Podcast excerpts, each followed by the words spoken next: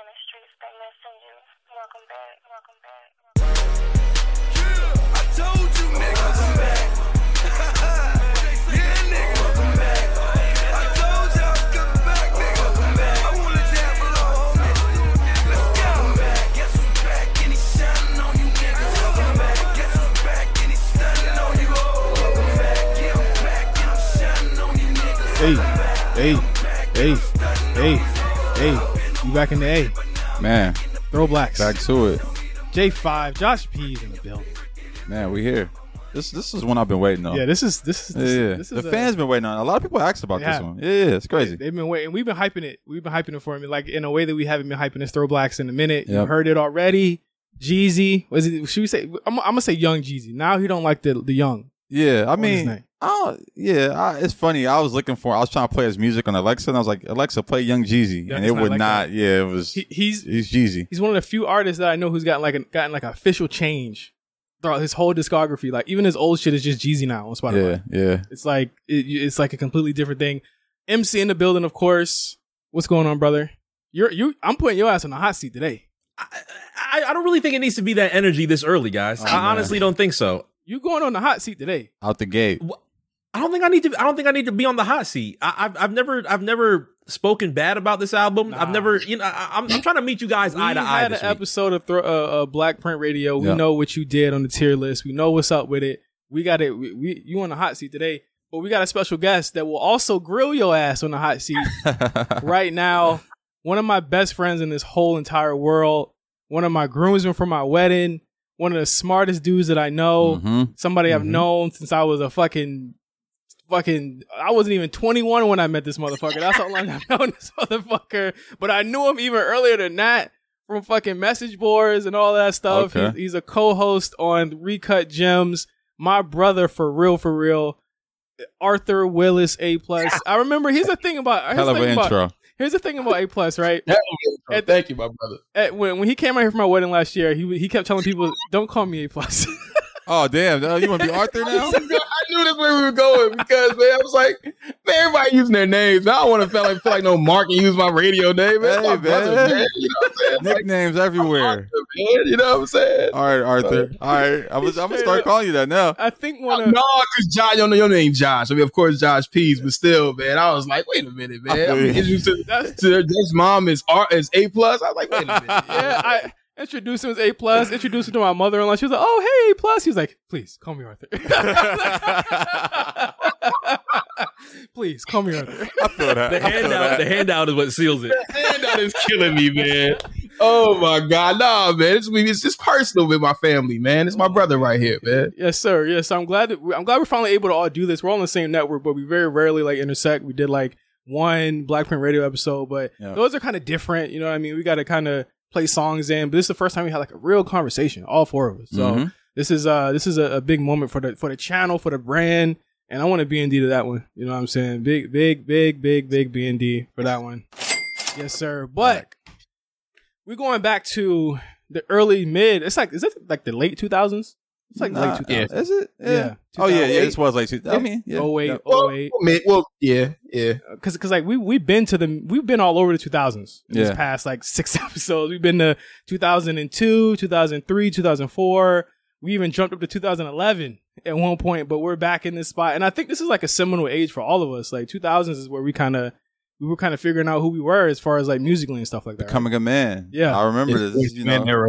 This is the Obama uh, administration. Yeah. Recession. We're going to talk all about the recession and how that affected us. I, I really want to get into that too. Um, of course, we're going to be talking about Young Jeezy, the recession. And uh, I really I really just want to get down to, to brass tacks of what the fuck we was doing in two thousand eight. I was a I was a junior in college. I was graduating high school. Wow. See, yeah. I'm old as shit. Graduating high school in two thousand eight, oh eight the great. Um Mm-hmm. I was just out in L A just running wild. Like I was actually managing K C Veggies at the time. Yeah. Um, I was just a kid just out here. Like I, I, I when I think about two thousand eight, I think about Obama just because he was so seminal with that whole period of time. Yeah. But then I also yeah. just think about like the shenanigans that I got into around that time. Like I remember, I think I told this story before, but when he got elected, um, I was with my homie in our car. Oh, in yeah. his car, we drove down Crenshaw and yeah. we blew the horn out of his car. Like his horn never worked after that. After that. And then also I we had got Popeyes before some nigga shit Obama got elected. And I remember, like, we driving down Crenshaw and, like, it's mad people driving down the street. And my homie had a cup of red beans and rice and threw it out the car window into these, these girls that was driving on the side of us, their car. And, like, oh. hit, hit one of the girls in the face. Oh, my God. Gave her, gave her a real drive-through, drive-by. Bruh. a real drive-through, so insane. A drive-through, drive-by is insane. It's crazy because she, like, tasted it and then just started screaming. she, said, she, she had to make sure that it was, hey, listen, I'm going to be real. She had to make sure it won't doo-doo. For real, for real. That's one of niggas' biggest fears. Is that not one of niggas' biggest fears? Is you just driving one day and some doo-doo fly in your face? Nah, but that's a crazy thought. It's a wild, wild thought. That's wild action, man. Are y'all just getting ready for the pie of... I, I, I would expect like a pie, like a custard or something like that flying, but you really afraid of shit like that? Bird shit, hell yeah, all bird types of shit. shit. I was about to say yeah. bird shit. Bird shit, yeah. I've seen, I've seen someone have bird shit dropped on their head. I've seen her, and it, it fucked her weave up. It happened to me in high school, or it Ooh. happened to her in high school. Had the whole new install. Bird shit dropped right on it. I said, damn, yo. She had to like literally she, she had to go home. Yeah, yeah, she had to go home. Damn. Shit was shit was real. But uh two thousand eight, I was a junior. I was a, I was a super junior. I was a junior for mad long in college. You know, oh, you, shit. you, you can I was a junior for like two years. Oh yeah. In college. I was like, yeah, I was get like that. I'm taking my time. I tapped out in oh eight. I was like, I'm gonna get a job, man. I tapped out. I tapped out in oh eight. I was in Virginia State. I was like, you know what? I'm going to focus on radio, or at least attempt to. And then yeah. I worked at the call center for like two and a half years before I moved. Oh, you uh, was, but, uh, you was a C D G? You was a C D G. you know, you know, I was in the call center going crazy, man. The call center era was hilarious. He was working for the Fraternal Order of uh, Richmond Police. it, was, it was Suncom when it switched to T-Mobile. It was crazy. Oh, man. It was insane. My, my um. My mom used to work for uh, Map Mobile. What was it? What was it? What was it Map? It was a Map Quest Mobile. It was like Map Mobile before it turned into something else. And she used to work at that call center. She was a manager of that, of that shit. And and she was just like, "This is the worst place I've ever been to in my life." Like she always oh, come home stressed. But um, I felt like I was getting paid to go to high school. That's how I can explain. That's literally like all it is. Job Corps. Yeah, that's all it yeah, is. Like, damn, bro, we got we got solicited for mad jobs back in the day. Cutco, yeah. telemarketing. Cutco. I actually went to a Cutco meeting and, and I snatched that one hundred dollars. Oh, man. I'll be real. I never did it. I knew that was a scam. I took that one hundred dollars. I, I sat, this like two hours, whatever. He said, so you go home and buy these knives from us for three hundred dollars and we sell them back to you. And I'm, crazy pyramid scheme. Like, I grew up around too much like Mary Kay and like, I yeah. just seen all that shit going on. So as soon as that came about, I was like, nah. nah I see. I'm going to sell knives too.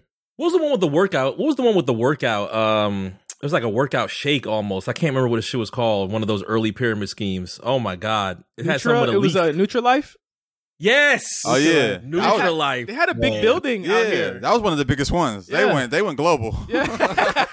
That shit went Yo, crazy. Like in L A Live, I think I passed it one year. Yeah. It was like yeah. downtown. It's, yeah. it's up to four oh five. Yeah. Um, yeah, the NutraLife building was huge. I don't know if it's still... That shit might still be around. I think so. Yeah. I mean, it, it might work. Who knows? Selling out, selling poop teas. M C, if what that... What was you Is doing? That in those? Lo- oh, you said what was I doing in oh eight? Yeah.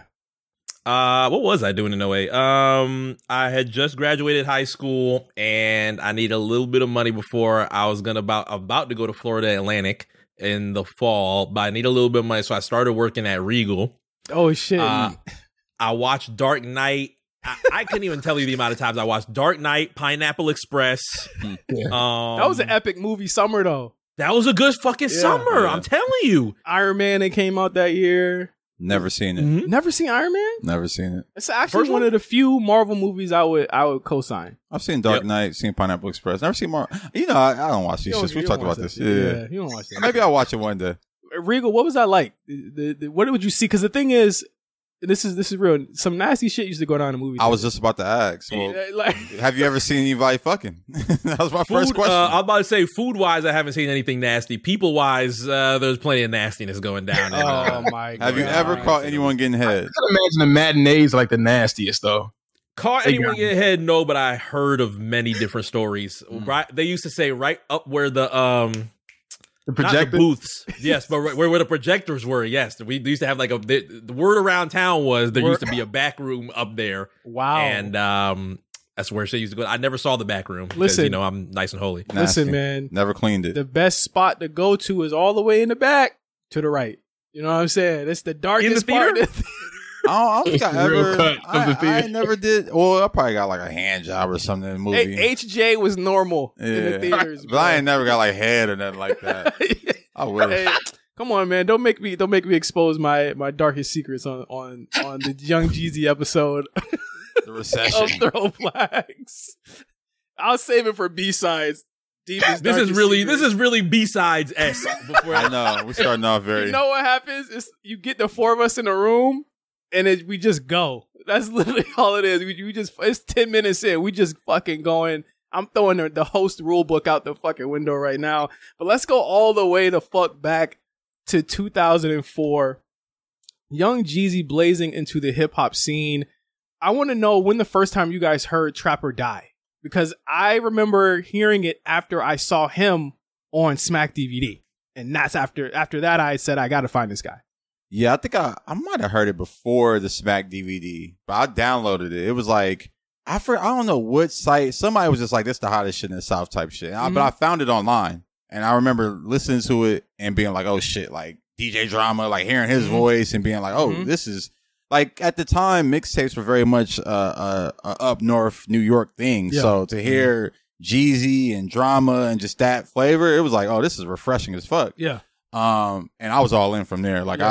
I, I, I was just, I was looking for the Smack D V Ds, and then he did the shit with Fab. Yeah. It was just like, that's when everything, the, the, the dots started connecting. Fab put him on the From Nothing to Something album. Mm, and yep. I think that was also like he put Do the Damn Thing on there and yep. Do the Damn Thing also. Oh, oh, but that was yeah, yeah see, that talk. was out. Yeah, I'm about to say real yeah. talk. That was on, oh yeah. yeah, that was on Real Talk. Yeah, oh, it's yeah. Real Talk. I'm sorry, I'm bugging. But that shit was out on a D V D, like a mixtape. Yeah. So I was like, oh shit, like yeah. this nigga really. That was one thing about Jeezy too.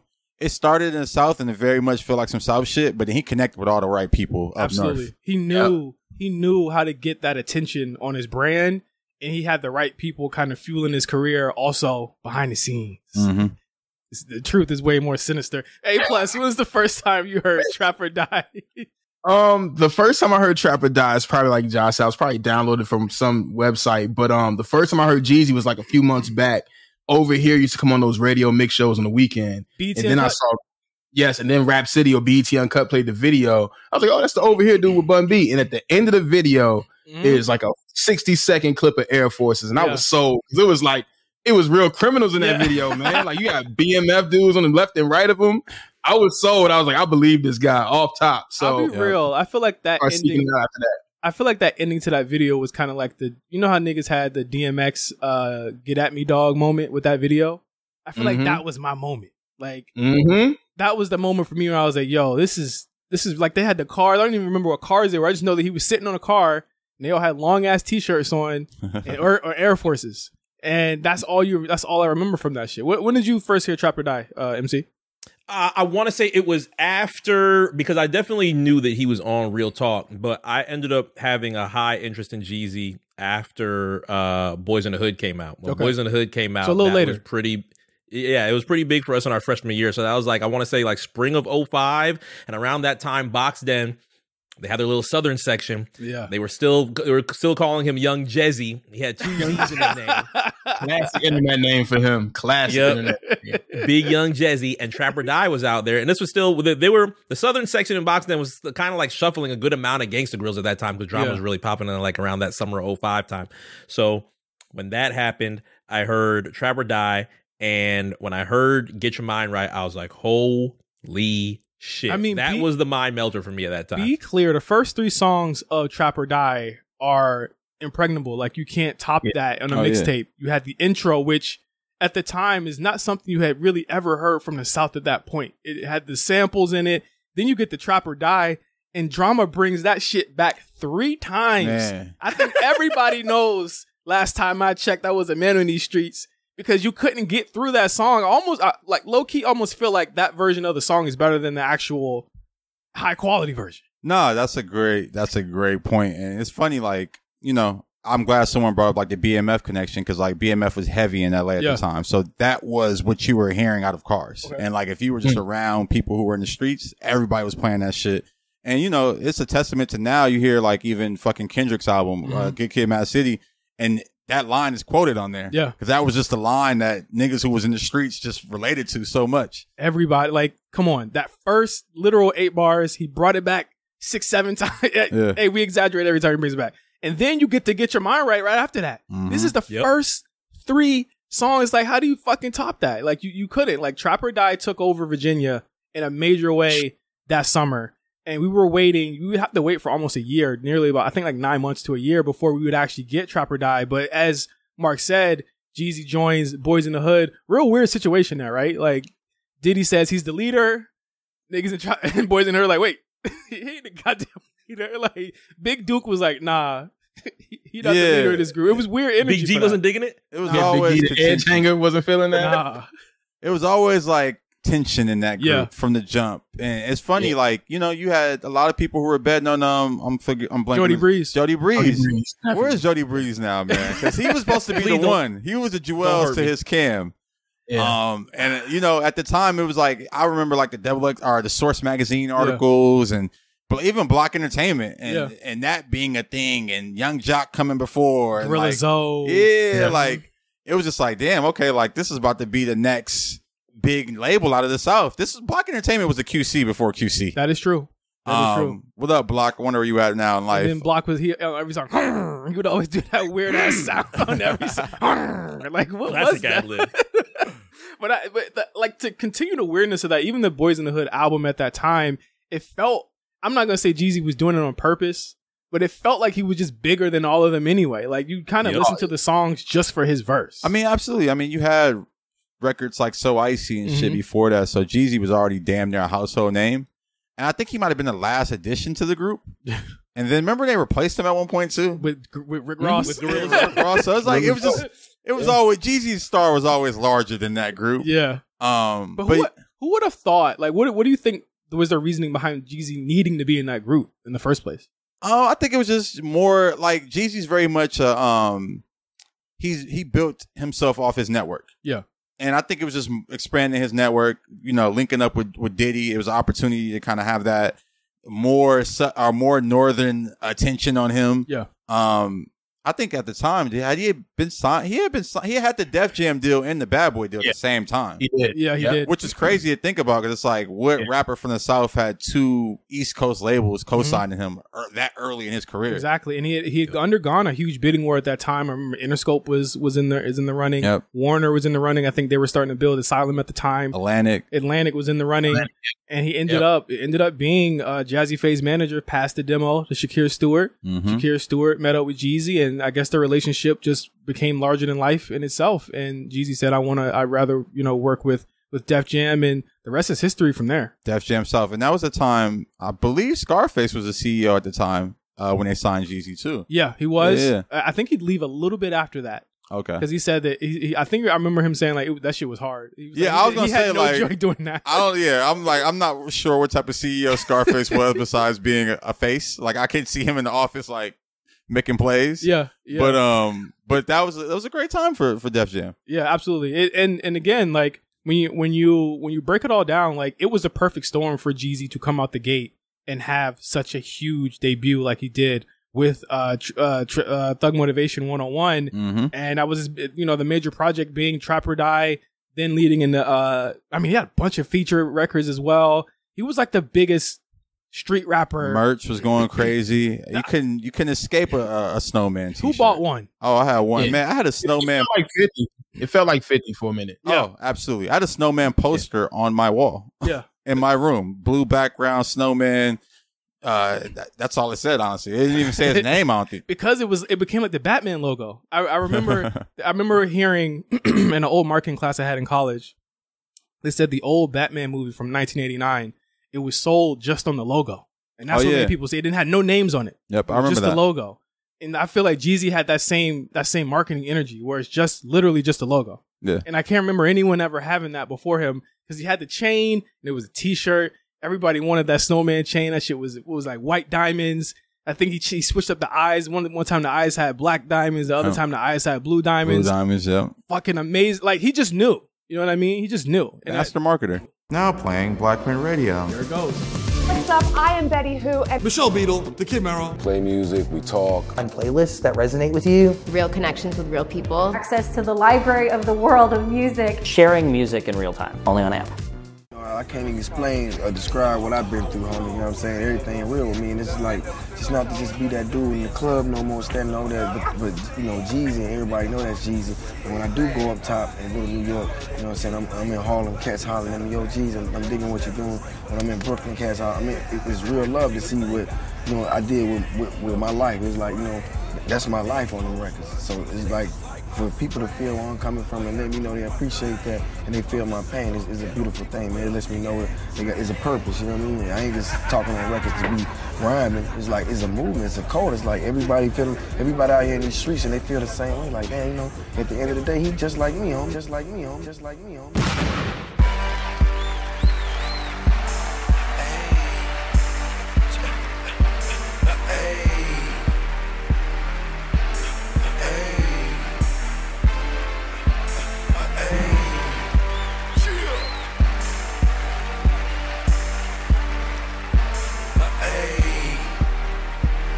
Get to two thousand five, and I mean, trap kind of goes mainstream at that point. You got a lot of big names, heavy hitters at that point. Lil Wayne dropped the Carter two at this point. T I was kind of rising up. He'd be like a year away, I believe, from Urban Legend.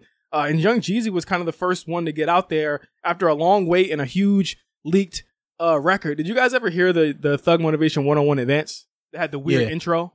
Yeah, I don't remember that one. It had, it had bounced through the club with my Crip flag instead of black flag on. Yeah. Um, oh, I do remember that though. Yeah, yeah, yeah I yeah. do remember that. Yeah, it, um, it had a weird instrumental. It was I don't even. It had no beat. It was like a weird instrumental thing, and I was like, I felt like it was. He was trying to go for like a seventies vibe because it sounded like it was from a like a. Uh, was it like some Scarface shit. Some soulful like shit. That, it was soulful. Yeah. It was like from the Mac. It almost sounded like it was from the Mac. I wow. wish I, I wish I could find this Advance. I'm gonna find it. It had every single song, almost every single song from the uh the actual album that we hear, but he added yeah. like Don't Get Caught. He added it had Soul Survivor up there too. Like oh, all of those mm-hmm. records were on the Advance, and it somehow leaked out. I guess it was supposed to go to D Js or something at first, mm. and someone had put it out on the internet. So we had it for a minute. It just wasn't in high quality. But when we got the the, the high quality version, it had that intro on it, the the, the Thug Motivation one oh one intro on it. Classic, classic. I think we've agreed that's his that's his S tier. That's his top best yeah, album yeah, of all time. Absolutely. Like that that was. That was the, the the big album for him. It sold one hundred seventy-two thousand records in its first week. What what would that be today in today's standards? Like eighty, eighty-five? Uh, no, I mean shit. Uh, that was like a, a that was a number one debut when yeah, it came it out. Yeah, it was. It was yeah, his so first number one. It's like a two fifty. That that I mean inflation, inflation. I, for inflation adjusted for inflation, right? Yeah. Yeah. I, I think for real, like the, the way sales were back then, fifty was still pushing the sales thing. He's still in the middle of like telling Jadakiss and Fat Joe they won't sell. That's what I'm saying. That. Like one seventy-two was damn good at that time. For him, he's a new artist. Selling shit. Yeah. New artist. He's a he's a brand new artist from the South, and then coming out with a brand new sound and T M one oh one sound, which was primarily created by Shawty Redd, who did like a mm-hmm. bulk of that album. It was highly, it was like widely considered like the sound of trap music. Like that's what trap music sounded like in the two thousands. It was very loud bass, eight oh eights, no. really discordant like keys. Like I, I have no clue where the, some of the sound packs these dudes had back in the day. yeah, no, it's funny. Um, Shawty Redd definitely a pioneer of that era. Um, D-Rich mm-hmm. came and killed it on the on the Recession and, and subsequent albums.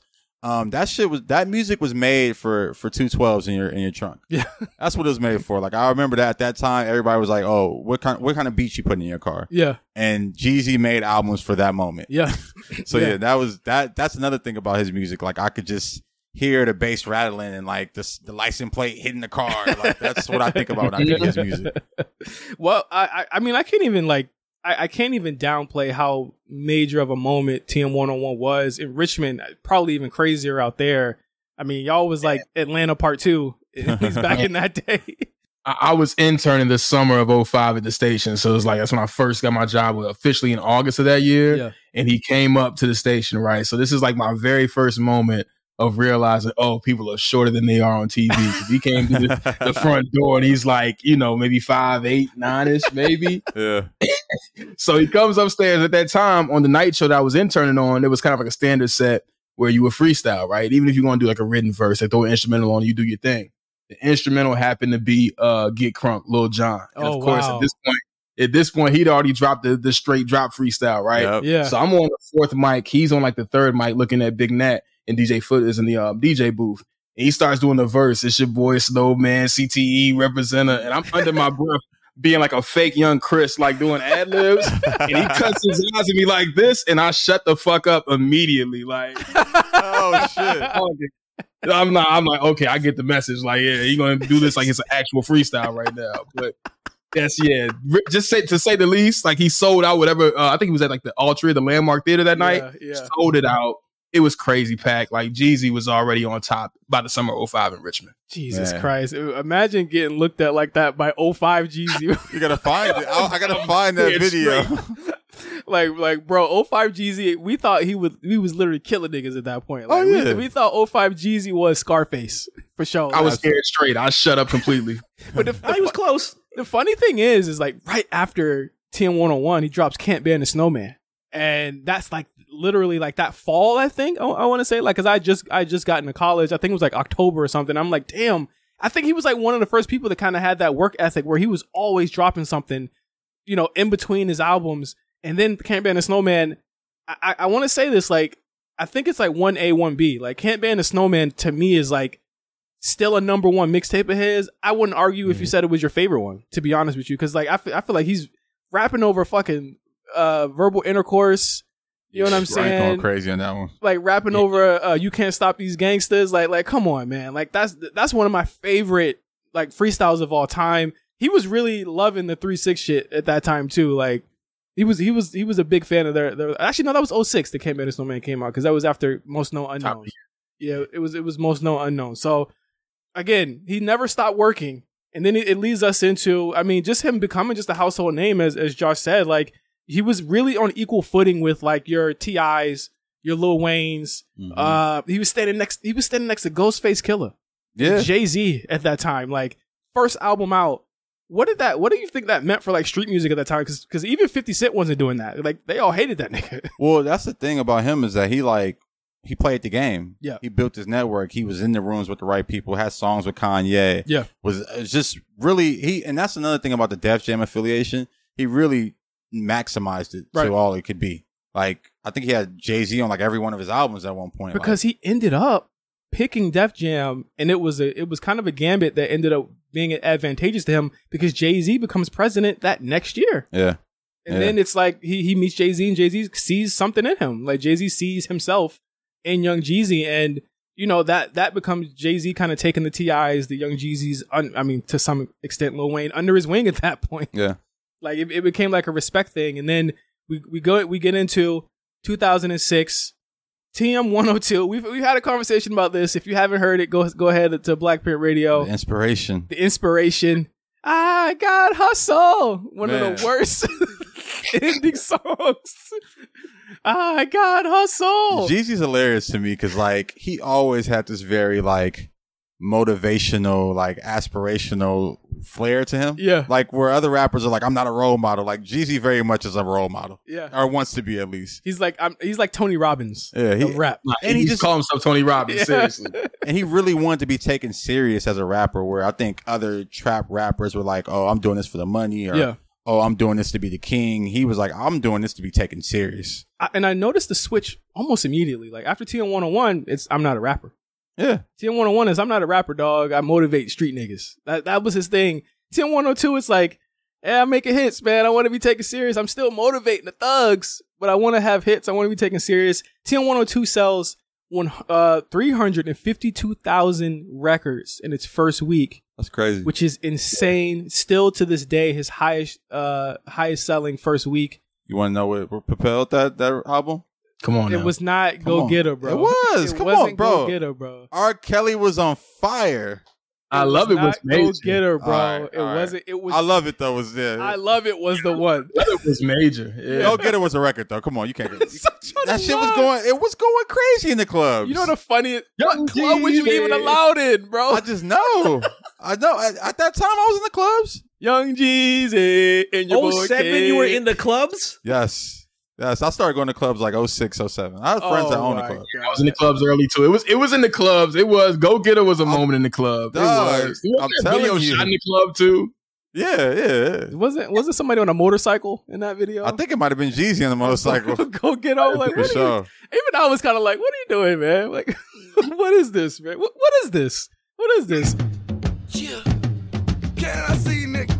Can I so slow, yeah, I said so slow. They love me out in D C just like go-go. Said go-go, yeah, I said go-go. See, I'm back with Don Cannon, it's go-go. But uh, even as, you know, Jeezy was experiencing great heights in his career, America was going through somewhat of kind of like a silent killer of the economy at the time. A period of really a, a real general decline began in two thousand seven, shortly after uh, T M one oh two came out. We started from really a lot of a lot of events that was going on in, in really the housing market, the economy, Wall Street, mm-hmm. a lot of crazy stuff. There's a movie that's really good called The Big Short that talks all about this. Um, really, really good movie that kind of breaks down the recession of that era. But two thousand seven started the era of the Great Depression in uh, in our in our age. And you just think about it, like, we've lived through a lot of shit. We lived through nine eleven. We lived yeah. through a recession. We lived through all types of, like, we lived through a fucking pandemic. The recession to me was one of those moments, uh, not the album, the actual fucking thing. One of those moments where it hit everybody hard. I just graduated at kind of the peak of that shit, where nobody could find jobs, uh, houses. You know, the housing market was crazy. My mom ended up buying a house in that in that moment. Her and my stepdad, and they ended up losing money getting that house because of just how the housing market was and those yeah. subprime, uh, those subprime loans and all that shit. Like, the shit was crazy at that time. Nah, I mean, Jeezy said it best: "Ain't no work, ain't no jobs." Like, yeah. I remember being like, "Yo, this that was like the reality check of like, oh, I'm an adult and ain't shit out here. Yeah, we gotta figure this shit out." Yeah. Um, and it was just like a, a somber time, and it, everyone went through it together, similar to the pandemic. Right. So it was just interesting to just see people's reaction, and, you know, even someone like Young Jeezy, who absolutely wasn't feeling the effects of the recession, yeah. had to make a record well, he, about what it was. Well, he's got one line about buying a Lamborghini or his mom's kidney, so, you know. Oh yeah, that was about the auntie or something. Yeah, the auntie, yeah. yeah, the aunt's kidney. Somebody calls him out for that line in one of the reviews I was reading today.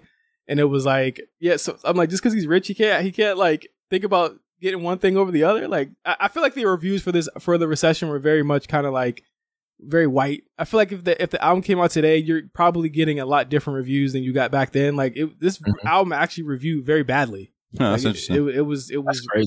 It was reviewed terribly. Rolling Stone, all the, all the major publications did not, were not feeling the recession. But I mean, the people were feeling the, the actual recession that was going on.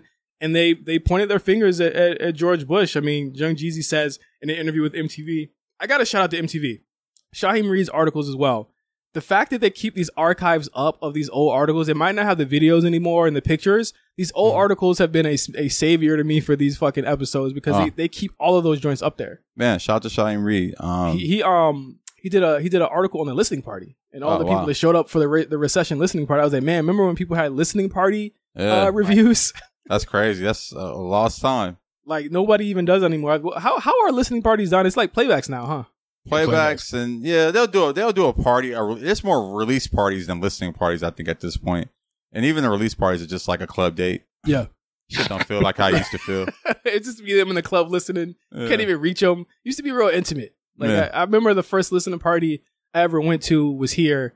I went to the uh, by Dom Kennedy listening party. Yeah, like I, I, the blogger listening parties are special. Yeah, that shit just doesn't happen anymore. It was just in a building. All you go to the top of the building, people were just kicking it. Dom was was like going around. It was when I first met Archie there, and um, I got introduced to him through one of my friends who who invited me there, and it was it was just cool to have like that intimate kind of like conversation with people and stuff. Oh, he was like, "You fuck with the album?" I was like, "Yeah, I fuck with the album. But I need a job." I was like, I was like, can I come, can I come pick your brain, my nigga? And oh, it, it was, it was, it was a cool moment. But um, he says, as President Bush, he'll tell you we're in a recession. We got to be we the people on this one. I said, all right, Jeezy. He said, I'm leaning. T-. He said, another quote he said was, I like Sarah Palin. I like the soccer mom thing and all that. But what about McConnell? What if he dies? Then, or, or not McConnell, McCain. What if he, right. well, I mean, that nigga about to die too. But McCain, what if he died? Then what? I was like, that's, the long and short of it. That's why he was leaning towards Obama at that point. He said, I like Obama and Joe for those reasons. And he really started pushing it. And I think we talked about the, the vote or die thing in a previous episode, uh, the, yep, the, Green Day. the Green Day episode. Mm-hmm. This is like kind of like the black side of it where it was like, okay, we fucked up before. I feel as though people were kind of apprehensive to ride with Diddy on the Obama train this time. Well, uh, I think they were just apprehensive to ride with Diddy on a, another campaign. He's taking money from him. Yeah, Diddy shit was very self-serving. But I don't know. I feel like around just my area and just people I spoke to, like Obama was it. Like people are excited to vote yeah. for Obama and excited that he was running. And it was just, it felt like a moment. Like I, I knew when Obama said he was running, I knew he won. Yeah. That's how I felt around right. my way. Yeah. I mean, the lines, y'all, the lines. There were people that were waiting in the in the poll lines from midnight all the way till they opened in Virginia to vote for Obama. Everybody knew. Yeah. Everybody knew. I, didn't he like landslide that one in oh eight? Yeah, I think so. In Virginia, yeah. for sure. I never forget that day. Yeah, like he, he flipped Virginia blue. I think he flipped Virginia blue twice. He did. Like, like it had never happened before. You know what I'm saying? So like it, it, it was definitely a watershed moment for all of us, and to have somebody who, again, was kind of like the street rapper that we just thought of him as a trap rapper at that time, was really standing beside Obama, and he was one of the first people that that embraced him. And strangely enough, Obama didn't embrace Kanye back. He embraced Young Jeezy back. Yeah, it's crazy. Which was the craziest part about it. And I think led to, to Kanye's uh, kind of spiral later on in his career. Mm-hmm. I don't know if it led to it, but but no, definitely that definitely symbolized something. And I think it just, it like I said, Jeezy was always about his network. And yeah. he stood next to the right people and got, and when he got stood next to those people, he made it beneficial for him. Right. And um, yeah, Obama was one of those uh, situations. So My President came out, I think it came out a little bit before the album, but what I want to do, I want to talk about the actual, uh, the recession as an, as an album before we kind of dive into uh, the actual songs and we break them down track by track. And I was just like, damn, I just gave you a hit record. You know what I'm saying? So in my mind, I was like, yo, he owed me one. And uh, this was not too long after his mother passed. He wasn't doing verses, and I called him. I was like, yo, I got this record. And he's like, yo, I really ain't been in the booth. I was just like, I get it, but, but you know, we need you. He's like, okay, send it. And I sent it to him. He's like, what it put on me? And I was just like, okay, so in Atlanta, like, we put on for the city. Like, we pop, we talk, you know, we, we, you know, you fly, you cool. Yeah, I got it, I got it. He said, I'll call you back in ten minutes. He called me back and rapped me the verse on the phone. I was just like, yo, just send it to me. Because you're trying to sing it and rap. I was just like, yo, I can't. I was just like, yo, just send me the record. So he sent me and L A Reid the record at the same time. So before I can listen to it and call him back, L A Reid was calling me like, yo, when are we putting this out? This is a single. I was like, yeah, it is a single. Played it again. I was just like, yo, he spazzed on this. I had never heard, you know, that was like classic. One of the most epic verses I ever got back from somebody else when I sent it out. And, you know, that's how Put On came about. Uh, the album was buoyed by the Kanye West featured Put On, which peaked at number thirteen on the Hot one hundred, which is huge for a rap record, especially like mm-hmm. a street record like that at the time. Yeah. And sold over three million copies. There were a lot of, I think, milestones for that record, but there was a lot of important things that people kind of don't remember about that record. One of them being the Kanye factor, and that being it, Kanye had taken a break for a year from music after his mom passed away. Wow. This was like one of the, if not the first song he did after his mother passed away, and people wanted to know what he was going to say. Yeah. Remember Summer Jam that year when he came out with that purple varsity, yep. the mm-hmm. Aqua eights on, and the red pants, and he did that verse. He, Jeezy, well, let's just be clear, Jeezy at Summer Jam in Atlanta every single year. It Always, bash, yeah, yeah. It, it was his show every single yeah. year. I think he had a run every single year that he shut that oh, shit yeah. down.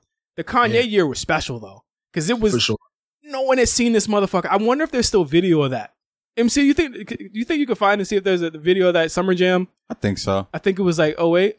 I would assume if there's still video going around of when Kanye uh, battles Swiss Beats at Summer Jam, I would assume that there's still Kanye footage of him doing Put On at Summer Jam. I'll take a look. Um, what? Yep. Wait, wait. The A T L Summer Jam. It was. That's not what they call His it. Right? Birthday bash. Birthday, birthday bash. bash. I'm bugging. Oh, you're it's talking birthday. about he did that birthday bash. Birthday, oh, okay, yeah, he did okay, that okay, birthday okay. bash. Uh, I'm bugging. I'm bugging. It was birthday bash when he came out and did Put On a birthday bash. That was the first time he come out and d- did the song straight up. But his verse mm. to me on that song, and I know we're like, uh, I will just talk about the song now. We can skip it when we, when we go track by track later. That was one of my favorite Kanye West verses of all time. Like, that was like heartbreaking, real, but also kind of like let you in on where, where his mental was at that time. And the, even that lead into it, I like that Jeezy just kind of left them Yeah. Just left him, let him do his thing. I like, mean, yeah, it's, it's Kanye West, so it's like at that time, he was yeah. like, oh, he gonna get on my record? You can do whatever the fuck you want. Like, yeah. if people remember, that was like one of the first Kanye auto-tune records, too. Mm-hmm. That was like, yep. that was mm-hmm. the beginning of auto-tune Kanye. Yep, and like, it, right. Yep, yep. And it kind of, it, it landed on the ears a little like, oh, what's this? What is this? Yeah. Yeah, but then it's like he got into it, and you're like, oh, shit, like, this is probably one of his most heartfelt verses. It was like the coldness of that kind of robotic voice at the time. But I think even bigger than that, the Kanye West Jeezy relationship, right? He took I Get Money from inspiration, mm-hmm. mixed the ad libs on Can't Tell Me Nothing, puts Jeezy on Can't Tell Me Nothing. All of this happens, and then full circle comes back around, and the and the favor is repaid from two years, three years prior to that, which again, Put On to me is just such a seminal Jeezy record for a lot of reasons, but it's such a seminal Kanye West record as well, where you talk about his discography and all his singles, and you got to put Put On on there. Like, this is one of the best songs he's ever been on. Oh, absolutely. Yeah, yeah. Yeah, I would say it's a serious Kanye verse, but even in a serious Kanye verse, you still get an unserious line, like that one of Russell's nieces line. Like, yeah, even like, in the most serious moment, he still has an unserious line like that. You know what I'm saying? Oh, my. But then also radio played that full five-minute song back in the day. Oh, oh, yeah. We played it out. Every single time, full five minute song. I remember at that time, I believe I was about to intern or I was interning at the time, I think, at the station. And it was, we, that was like number one every single week. It was, oh, it was yeah. always yeah, playing. Like that song out. Was that, was that big out here too? Yeah, no, that song was huge. That song was a moment. Like, it was nominated for a Grammy. Yeah. Like, that was absolutely, like you said, it was Kanye's return. It was Jeezy, like, it was damn, not Jeezy's return, but just continuing on what Jeezy had been doing. He had already been a radio stalwart. Yeah. And, um, yeah, that shit was just the perfect storm. Call me Jeezy Hamilton, riding down, down Hamilton. Hamilton. So fresh, so clean. On my way to Charlene. We're going to talk about his Anthony Hamilton oh, obsession on this album. I love it. I love it. Great song. Like, Great we, song. we never knew he loved Anthony Hamilton as much as we as much as we did to listen to this album. But uh, production on The Recession. Great producers on this record. Yeah. Some new guys, some guys that he's, that he's been working with for a while. I mean, Put On was Drumma Boy. Drumma Boy. Which yeah. is crazy because Drumma Boy, I mean, Drumma Boy's worked with a lot of artists in the South, but some of his best records are with, with Jeezy. Jeezy, yeah, yeah, without abso- a doubt. Absolutely. Drumma Boy on the record. D J Toomp, was, which was somebody that, that he kind of grabbed onto from uh, inspiration. He did I Get Money from that record, which then led into uh, Can't Tell Me Nothing. He continues yep. his run here on uh, Jeezy's album, does the intro, which mm-hmm. one of the best eight oh eight drums in the game. So Man. crisp every single time. Yeah, like, that was one thing. Jeezy brought together the best of the best of the producers. Mm-hmm. And this is another testament to his network. Because when you think about Toomp, you think about him being a T I guy. Yeah.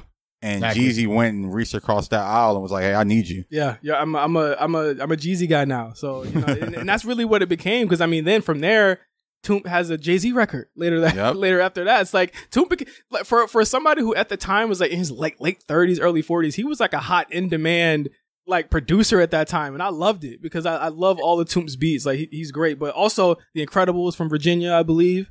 Oh, uh, shit. Don Don Cannon, yeah, they're from Virginia. Mm. Um, Justice yep. League also on there. The like, business, the business. Uh, he had everybody on this fucking record doing their fucking thing. Uh, sold over two hundred and sixty thousand copies its first week. I mean, it was a recession. Niggas ain't had no money to buy a twenty dollar record. F Y E at the time. Uh, did you guys know it just went platinum in twenty twenty? Oh, that's crazy. Wow. That is crazy. It was installed like at like seven fifty, eight hundred forever probably. It, that's what I'm saying. That's so interesting. It dropped off it, sixty K its third week. It actually had a heavy drop. It was like ninety K second week, sixty K third week, and then from there it kind of petered off. Again, looking back in it, looking back at this album in hindsight, it other than Put On, it didn't really spawn a lot of hits either. It was right. it was very Even when you listen to it today, it's like, yeah, I could see where he was going with Vacation, but that's not like a Jeezy hit. It's not a hit record, and you could see why it didn't catch on and, and, and why that didn't happen. I, did you did you ever like come across Vacation at the time, and did it blow up or not blow up? But what what was your thoughts on on records like that? Um, Vacation was definitely like targeted to be a single at first. I, I remember that. I remember the video rollout and all of that, but you're right. It never caught on. So that wasn't like a, a viable second single. So what was it? There was another single though after I mean, after Put On. It was Crazy World and then Crazy My President. World, crazy, oh, World. Crazy World. Yeah, you're yeah. right. That's it. Yeah. yeah. But My President was like real, the real second single to me. That was the one they felt like they pump the money into. Yeah. And I mean, obviously, when Obama got elected, it was like, we got to ride this train on out. Yeah, right. But it is it is beauty. It is beautiful irony, though, for it to go platinum in twenty twenty. That that really does tell you a message. It really does tell you a story. Yeah, even though our president wasn't black at that point. But oh, uh, my advice to anybody who's starting an A M P show would be start with the fun part. The best part about A M P is talking about things you're excited about. But you got to take that leap. Just dive in. When music connects to you personally, it connects to your audience. If you want to be the number two show on A M P, you know what I'm saying, followed by, download that. Be creative. Yeah, you can talk, gossip, play music. Talk about what you love. That's the beautiful part about A M P. What should I make my show about? Kind of like whatever the hell you want to hear, you know? If you're a creator, then it's just in you to just create things. Let's get into the album proper here. The Recession intro, produced by D J Toomp, opens with some. When you hear this, you're like, "Oh, Jeezy's really, he's really serious." Serious album. It, it, that's that's another reason why I, I'm not surprised at why it took so long to go platinum. Mm-hmm. It's the very much the, the serious Jeezy album. Yeah, because the thing is with the reviews is that they're like, he's still saying the same shit. I'm like, really? For like maybe twenty-five percent of the album, he's saying the same yeah, shit, yeah. But most of it, he's talking about something. Like he's talking about real life shit. And on this on this project, he really opens up the album saying, this is what this shit's going to be about. Mm-hmm. If you're listening, this is what it is. I think that, like, it worked for me here. And especially, like, going back and listening to it for the past two, three weeks, I'm like, this shit works. Like, he's really fucking rapping. And to Plus's point, he said, I want to be taken serious as a rapper. And then he did it on the, on this on this intro. Do you? What do you guys rank this intro in terms of Young Jeezy albums? I, I think it's it's right behind the one oh one uh, intro, in my opinion. I can't think of something that's, like, right behind that, as far as in this album catalog. But what I was about to say about the album really in short was that, remember, at once upon a time, a big thing in hip hop was quote unquote concept albums, right? Yeah. And with Jeezy being a rapper, not really considered like a rapper's rapper, man, only yeah. the rappers' rappers tackled the concept albums. So for Jeezy to really, you know, grasp that concept and then bring it home with, the, you know, a great album front to back, yeah. that kind of was another notch under his belt as well. So I, I enjoyed that win for Jeezy at the time too. Yeah, I mean, you had Jay-Z turn it into a drug dealer again. American Gangster. You had Nas mm-hmm. uh, doing a eulogy for hip hop. You had a lot of stuff going uh, on. It was that was definitely the concept album era, and uh, I'm glad you mentioned that because that was something that's prevalent throughout the album. And there's, you know, we'll talk about it later in a few songs. Yeah. Right. But he definitely was going for the concept records. Yeah, for sure. Uh, one of the verses here, one of the lines here. God bless America. Never been to Colombia, so I'm gonna need one of you just to get the word to Colombia. He was still like, I'm like, all right, man. That's the oh five Jeezy line though. That's when them, that line could have been on one oh one. You know, they say, "Young, won't you make it rain? Bitches, you insane. When by once a month, them numbers be insane in the membrane." Come on, man. He's he feeling a recession. Can't yeah, make I'm, it rain no more.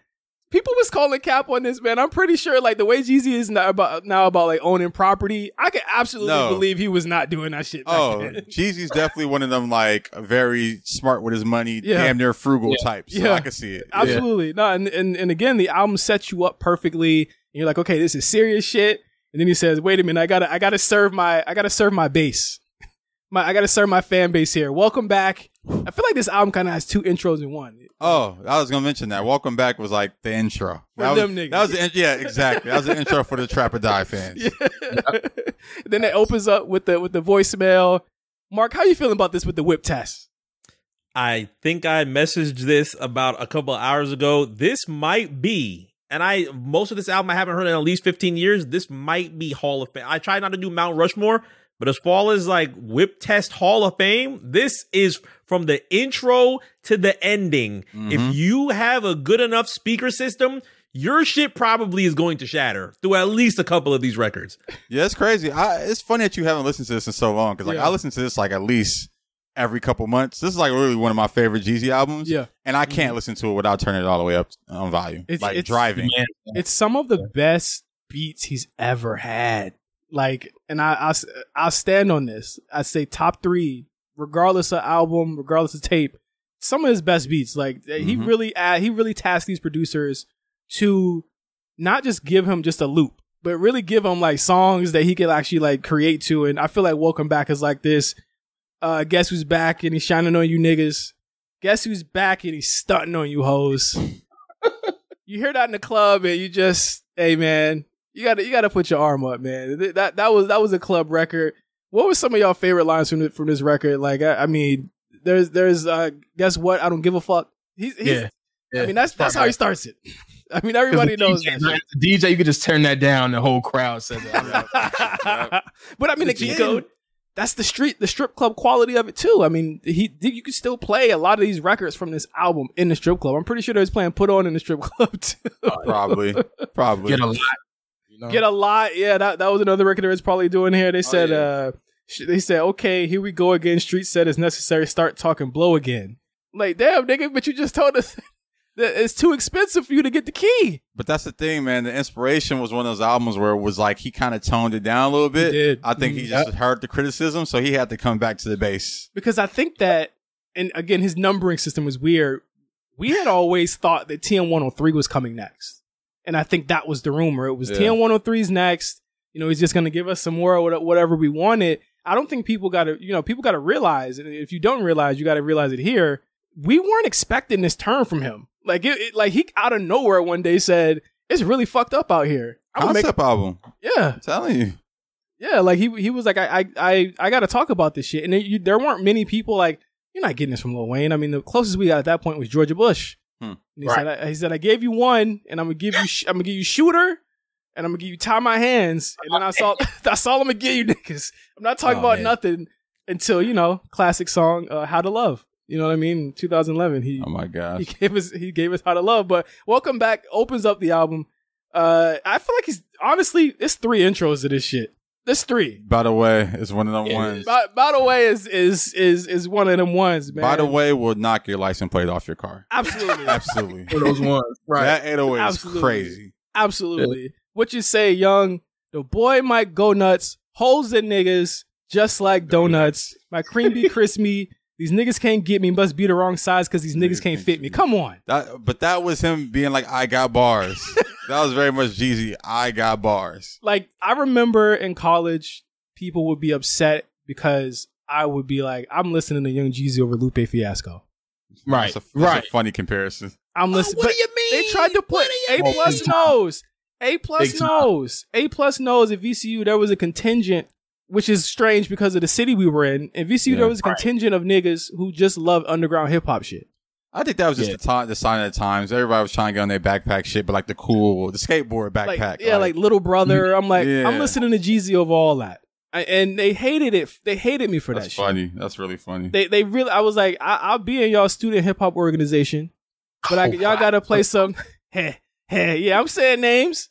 I'm oh, saying man. names. Fuck it. Actually, it's funny. I, I'm not. No, I'm not gonna go That's there. So classic, man. Wow. That's I know hilarious. It. You probably know who was the president of I it. I know Josh. You're talking about. Yeah, I know. Yeah, I know exactly what you're talking about. Motherfucker hated me. Shout out to him, man. He hated me. We we ended up squashing it later, but the motherfucker hated me in college. Okay. Time time time has served you well. You're on the right side of history, at least. Hey, you know where I'm at. I mean, oh, is he? Lupe was cool, man. Lupe first. Uh, we might get to Lupe at Throwback so, at some point. Which one? We can go to the first album. Ooh, Liquor Bootleg is classic. Yeah, man. That, oh, the shit that pissed him off when it when it leaked. Oh man, I thought that, that man, boy red hot even, when it leaked. Yeah, Lupe first three albums pretty damn good. He was fucking with Gotta Eat.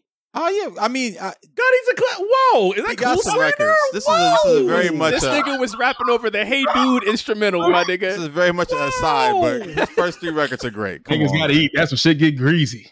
He be like, feed me, feed me. Yeah, even the, the, listen, listen. The metaphors of that is what Jeezy was trying to do on uh, What They Want. Honestly, honestly, he was like, man, I can do this shit. That's what Jeezy was trying to get at. Listen, man, dumb it down. The the amount of dissertations nigga had to dumb it down. I'm like, listen, oh, can I just listen to the goddamn song, bro? We don't gotta have an essay for dumb it down, bro. Y'all act like this is. You know, he created fucking water or some shit, man. Somebody wrote like five paragraphs on the windshield. Remember that? Oh, my yeah, God. Yeah, come on. I, I'm just saying that I enjoy it better because that's just where I was from. Like, I just I just fuck with... I like uh, some of the cool until he start, started rapping about jeans on a song with Jay-Z. But, you know, this is what it is. That that verse was fire. We're going to get to it. So that. So no, that, was. that album might break me. So it seems. Food and Liquor, Food and Liquor might break me. That's going to be your Carter Four? That's going to be my Carter Four. Hey, man. Food and Liquor. We're putting, that in a, we're putting that in a rotation. It's coming soon. Hey, Throwback. Man. He say, she say classic, man. Food man. and Liquor might break me, okay? That's going to be... That's, that's Wait, do we have one. a single tier to He Say, She Say? I'm, I might I might, I might walk off set on that one. But let's get back to By the Way. This nigga said, well, Mark, how you feel about what he said? I don't trust you, Bumba Clots. You know what? I keep them shotters with me. How you feel about that? Why are you asking me? Why are you asking me? no, no, you, please, let's talk about this for a second, because I was going to talk about this on the last album. He has like the one oh two. He has this whole thing where he doesn't rhyme, like, you know, back-to-back bars. Like, it's a style for a minute on one oh two. Yeah. And then Recession... He's Badman Jeezy. He's on this whole I'll see you later. You know, he has that whole accent in his verses.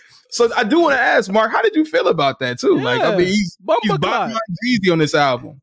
I mean, I didn't really. Uh, I, I don't think anybody was doing appropriation type. Oh, God. I, I, I don't think. I don't think they were. I don't think they were ranting in the clubs in the in the, in the dance halls about Jeezy appropriating in two thousand eight. How did they ride on Drake for being Badman Mandem Drake, but not on Jeezy? He was the first nigga that was doing it, appropriating culture. Hey man, you're from fucking. Uh, you're from from Macon. Alabama. Macon. Oh, was he from Alabama? Mactown. Yeah, he from the Mactown. Yeah. I'll never forget one of the craziest tapes I've ever heard. It was like a dancehall tape, and Tony Maturn was the D J at the time. And it was like two thousand, it was like around two thousand ten. And he was so pissed because all the dancehall artists, it was starting to get to that point that rap was like really starting to influence other countries. And he was like, man, and granted, Jamaica has been influenced by rap for Forever. decades, yeah. literally. Yeah. And he's like, man, everybody wants to be Weezy right now. Weezy eats pussy. We can't be Weezy. I was like, what? Is this oh how serious it is right now? Bro, they do not like that shit. They do that's, not. That's why you could that's why I'm sure Cali be getting them Jamaican niggas on the on the on the tracks for free. Cause he don't do that shit. Uh, one more line. Nah, hey, nah. I seen, I seen. Sizzler was red hot. He he took that Khaled, he took that Khaled plaque and broke the shit in the middle of the street. Yeah, he walked it back though. He walked it. Yo, back. You walked it back. It's over. He walked it back. I remember that. that. Hey, he didn't do it to Cam. Think about it. Cam, Cam handled his business. Hey, we need to do Cam a throwbacks. We need to do a throwbacks on that versus and just break it oh, down. Wow. We just need to break oh, down wow. the game tape uh, point by point. I've never been so embarrassed. I ripped my goddamn camera, my fucking Diplomat's tee off. Oh my god! I was in the I was in the living room with no shirt on. I was so bad. I ripped, yeah, I'm still in pain. I, I don't think I could do it. There's only one world where New York by Ja Rule beat Welcome to New York City was that night. Yeah. I was steaming hot. I was ste- I was like raging hot that night. All right. Okay. Well, we're live from this. So this is where Jeezy kind of understands and, and on this song kind of, or not he understands, but he kind of kind of proves that he, he gets the gravity of what he does. He says, I turned a brick into a clothing line of who's, who's commercial? commercial? And they still talking YOLA. So who's, who's commercial? commercial? It's the, because that was one of the complaints yes. after one oh two. You're teaming with R. Kelly, my nigga. You're teaming with Keisha Cole. Mm-hmm. You're going mm-hmm. mainstream. That's why he put out three fucking tapes right after that. But it's also album. Just like you, you only have one thing to rap about. That yeah. was another thing. And it's like, yeah. I, and that's look at how far it's gotten me. It's got me a Boost Mobile commercial. Mm-hmm. Where they at? The whole city behind me. Yeah. yeah. Classic, classic commercial. Listening back to this, hearing him not necessarily be like, uh, Uh, a little bit sensitive about it, but he was actually really hurt by a lot of these things. And at the time, yeah. like two thousand seven, two thousand eight, I don't really think I felt that because so many people, at least down here, loved Jeezy in that two thousand seven time. We talked about U S D A coming out in two thousand seven, but he has plenty of classic remixes. They know it's two thousand seven. Yeah. You play that, you're you're getting loved that Scotty, damn near anywhere in the country. To this Honestly, day. It was all the New York bias because you had, I mean, around that time was the Hip Hop Is Dead conversation. Yep. You had, all, you know, just the, I can't even call it conscious rappers. It was just the real rap. It's like, we, yeah. we got too much of the Southern rap going on. We, and they all they talk about is drugs. And it's like. And pussy. Yeah. And thank you to Jeezy for speaking up for that. He was the one nigga that went on radio and said, Did not, does Nas bust his guns? Does my Nas shirt on right now. It's literally why I wore my shirt. But listen, I mean, I think you start to learn here, uh, Mark, to your point, that Jeezy does get kind of annoyed about a lot of shit. Like he, he's an yeah. artist that he he truthfully, I think him and two Chainz are like two of the two guys that like They act like they really be cool about a lot of shit, but the shit be bothering them, bro. It be coming out at the weirdest times, though. Yeah. Like, two Chainz shit came out at the verses, too. I hate to go back to verses, but the two Chainz shit came out like, oh, another Drake song? Wow. Like, he was like, man. Nah, he was like, he was like, man, this shit cheating. I don't got a Jay-Z verse. Oh, yeah, Jay-Z, I was like, oh, Jay-Z come on, Chainz. You don't gotta do that. He was like, another Jay-Z record. Wow, y'all. Y'all see this? See what this nigga's doing? Like, but he was, he was really, he was very much bothered by that narrative, and he he he sought to break that on this album. And you get yeah. to the next song, "Crazy World," that had a that had a good video. That was what that was a serious video. Yep, like Hell yeah, very that, serious video. That was his runaway that was love. Buzzworthy clip right there. Yeah, that was buzzworthy clip. This is where the album starts getting into concept. It's like, all right, I gave you niggas three songs in a row. Let's get to the actual theme of this. Uh, I really ain't buying all the bullshit that they selling me when the government throwing more curves than a letter C. I said the letter C, I guess that's for correctional. They try and box me in, sit me, sit me still like a vegetable. Come on. He's rapping, y'all. I, I oh, One of the yeah. best rapped albums of, of the year, I, I must say. But he's talking about a lot of the the the, the, the prison population yep. and, and the prison industrial system. He's talking about Bush, of course, on this. He's talking about the recession. He's talking about how the how the, the drug game has gotten worse, too. So the people that actually do the illegal things that they, they have to do in order to, to feed their families are going through all of this. I think this really encapsulates everything that he, he wanted to say on this song. I, I like Crazy World. My only issue is it kind of breaks up the flow of the album where it is. Yeah, I mean, I, I think it just think it, it leaned. Yeah, I think it flowed. For me, it just it was like that was the first record that, or the second at least, besides the intro. I was like, okay, this is a concept album. Like even the way he ends his verses, going back to In the Crazy World, yeah, shit he's talking about. I think it's just like, yo, like, I, and that, and to your earlier point about like breaking up the, the, the one oh one, one oh two, one oh three uh, continuation, that's why this just came at this moment. Yeah. This was like not a part of the trilogy. trilogy. This is just like, yo, this is for the moment yeah. concept. Um, but yeah, no, I love this record. This is one of my favorites on here too, for sure. I want a new Bentley and my auntie need a kidney. And if I pass her, her children, uh, if I let her pass, her children will never, never will forgive me. Hell of a line. Hell of a line. That's up there with the with their with the Rick Ross when he was in Africa looking at his looking at his watch and seeing the kids starve. Like, damn. It's one of them lines. Uh, next song, What They Want. What's your I, I'll be real. First skip for me. First skip? Oh no. If it ain't man. nothing, then it gotta be something. How is that a skip? First skip for me, man. Oh, man. Like to your point, Josh. The punchlines are not great. No, this is man. Every verse was about a sports. The first one was the basketball shit. Yeah, like that. Talking reckless on my line. That's a technical foul. He was going crazy on that shit. That's my first skip. I felt like it. I was like, I've, I've, I've when I listen when I listen to the albums for Throwblacks, I listened to them all the way through the first time. Then the second time, I'm like, which ones will I skip? You know, on subsequent listens to this, What They Want. Second, third, fourth, I was like, ah, because Crazy World already brings you down from the pump of your fist, like, yeah, nigga. Then you're like, this bring you again. back up. That, that don't really bring me back Man, up. It's what? just him trying to be. It's him trying it's like to a be, calm balance. It's him trying to be um uh, Murder Mook. Like, oh no, I can't. I can't agree. Like honestly, I love. I, I was like, okay, Jeezy, real rapping Jeezy right here. Like Bro. literally, the way he broke down every verse, you know, he like actually wrote this shit down. Got like, bat. He had a pen in the pad and was like, all right, first verse, basketball. My dog, second verse, football. My dog hit me up. He said he got a lick, got a bad jump shot, so he might shoot, shoot a brick. brick. Talking reckless on my line. That's a technical, technical foul. Don't know what the fuck you talk. I'm hanging up right now. Man. It's just, I just think the, the song more comedic than actual. No, it's just like him. I hate to, I can't say storytelling, but it was like, yo, like I'm about to give y'all metaphors. Y'all say I don't, I don't, yeah. I'm not a rapper. Y'all say hip hop is dead. Yeah, I'm gonna give y'all metaphors, but all drug references. And it's like I'm gonna do me, but still do y'all. I, I really respected this record. I, this is one of my favorites for sure. Say Absolutely. touchdown, then he need a touchdown. Second time he called today, think he going all, all the way. way. thirty-six yard line. We're going for the first down. thirty-six O's. Come on, man. Y'all said right. y'all y'all listening or y'all are y'all, are y'all just skimming through it? Just breezing through it, man. They just breezing through you know what it, bro. Saying? They just breezing through it, man. I want to know your thoughts. Your thoughts on uh, "Amazing," produced by Drumma Boy. If you want to talk about a mood bringer down, Amazing brings the mood down what? way more. It oh does. no, my favorite part like about Amazing. Amazing, I like Amazing though. My favorite thing about Amazing is just uh, eyes so low that I look like Asian. Now he has like a little Asian baby. Yeah. a little was, Asian baby. Circle. His he daughter. Does. He does. Yeah. He does. Beautiful right. kid. You know Beautiful what, family. Man? Seeing Jeezy as a dad, even though he's already a dad, and he threw his son through the damn shark. Oh yeah, I forgot. Damn. he threw his son through the shower door. I'm trying to it's keep this funny. Face. It's I, not funny. It's not funny, but God it damn, happens, man. You know, fathers and sons, they fight. He's Shane McMahon, that nigga.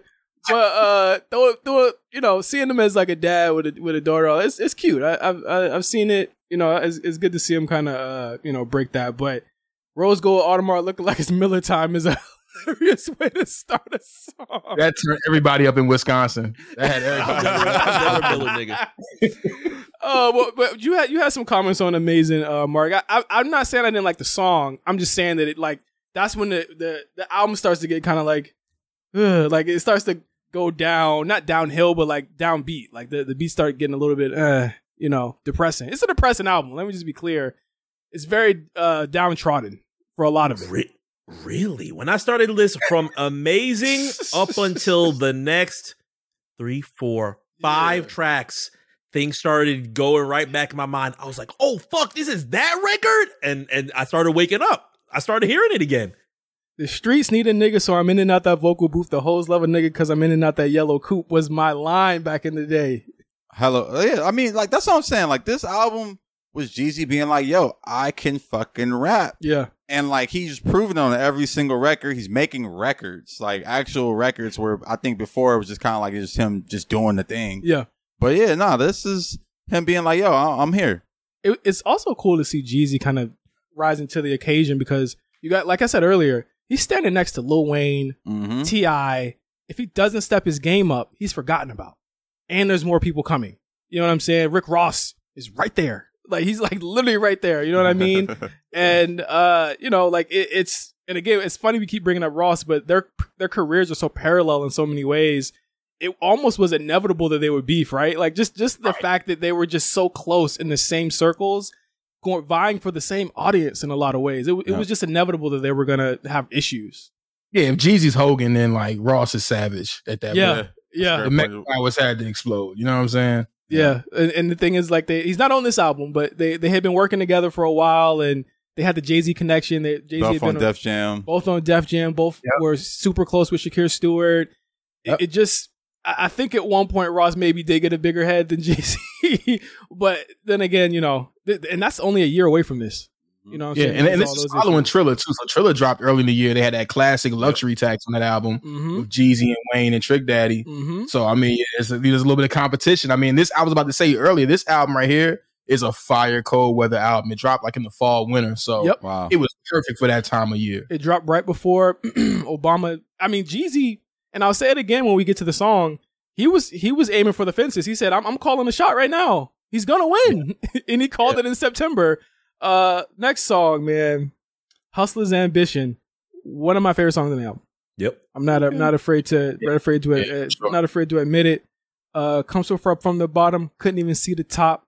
Just as soon as I feel the drop, I'm whipping up, I'm whipping up every block. Come on, how could you not feel that? It's one of the ones. It's fire. And that Amazing Hustler's Ambition like transitions, kind of yep. fire too. I can't deny the the, the, uh, the scratches. Hip-hop. Real yeah. hip hop. Yeah. Telling you, it's hip hop. Real hip hop, man. He was going for it.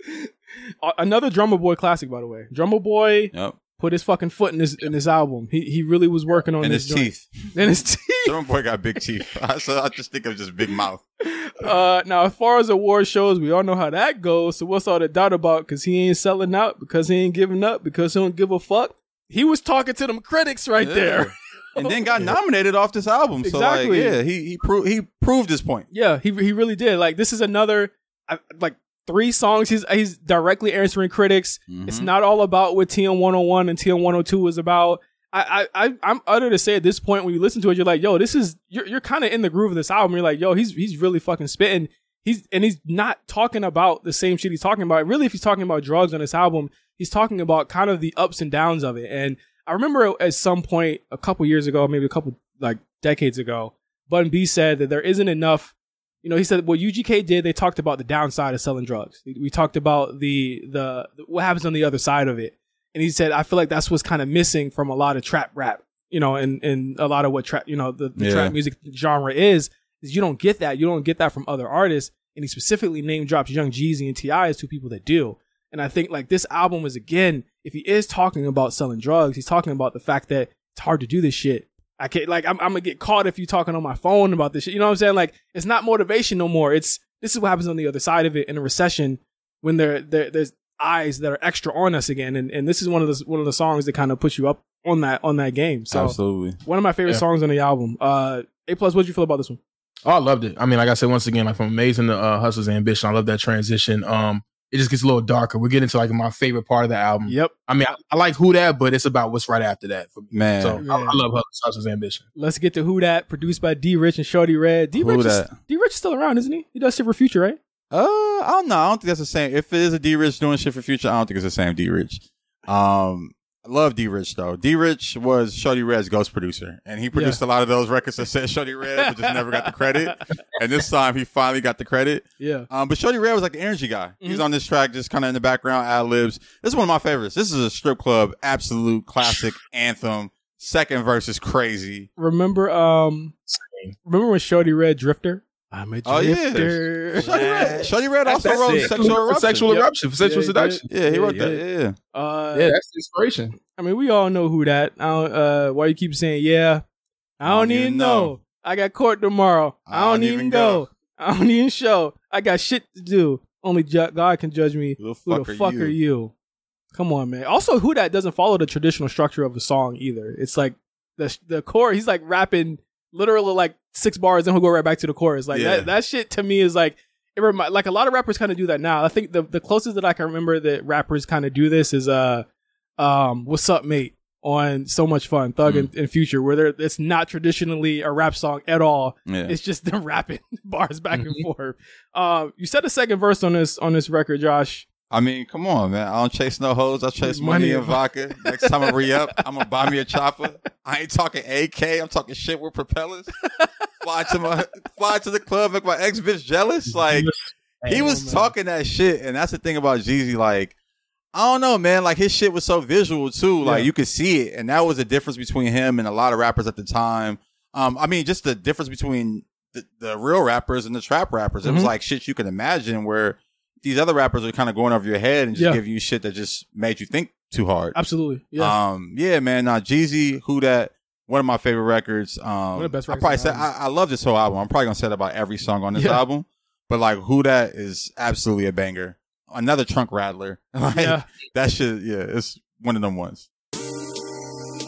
Blackprint Radio is really just like the brainchild of, of me and Josh being so into the industries and wanting a positive spin on stories from the other side of the, of the camera, so to speak. So if you listen to Blackprint Radio, you're going to get awesome stories. You're going to get funny ass, you know, anecdotes. And loquacious hot takes loquacious for me. hot takes. And you don't know what you're going to get from the show, but it's like it's, it's culture all, all in your phone. Uh, an update on D-Rich. It looks like he's been doing some recent stuff, unless this is a different D-Rich, but it does say Atlanta producer D-Rich. He's been with Metro. Um, yeah. He had a record mm-hmm. on Heroes and Villains. Yep. Um, oh, and shit. he Same had guy. a record on Thug's last album. Oh, yeah. shit. Same I know guy. that. That's he's been hype. working. He's been working. Yeah. Because hey, he was young at that time. Yeah. So I think he might be our age. So okay. He's, he's not, he's, he's not, he's not that old. Um, I mean, A Plus mentioned it. The album does, and, and, and even shit. I mentioned it a, a couple of minutes ago with the Bun B thing, talking about the the the, the other side of the drug uh, the drug game. Don't you know? This is my favorite song on the album. This is my favorite mm, song on the album. Wow, same. This is my favorite same. song on the album. Uh, this song confuses me because I, I I don't know if that's a little bit, uh, well, it's not dyslexia, but it is. Don't know don't you. Know you? Yeah. Yeah, yeah, yeah, yeah. The title's wrong. yeah, yeah. Don't you know? I'm like, you know what yeah, it is yeah. too. That's one of those like probably a printing error, and they just yeah. like roll with it. They left it.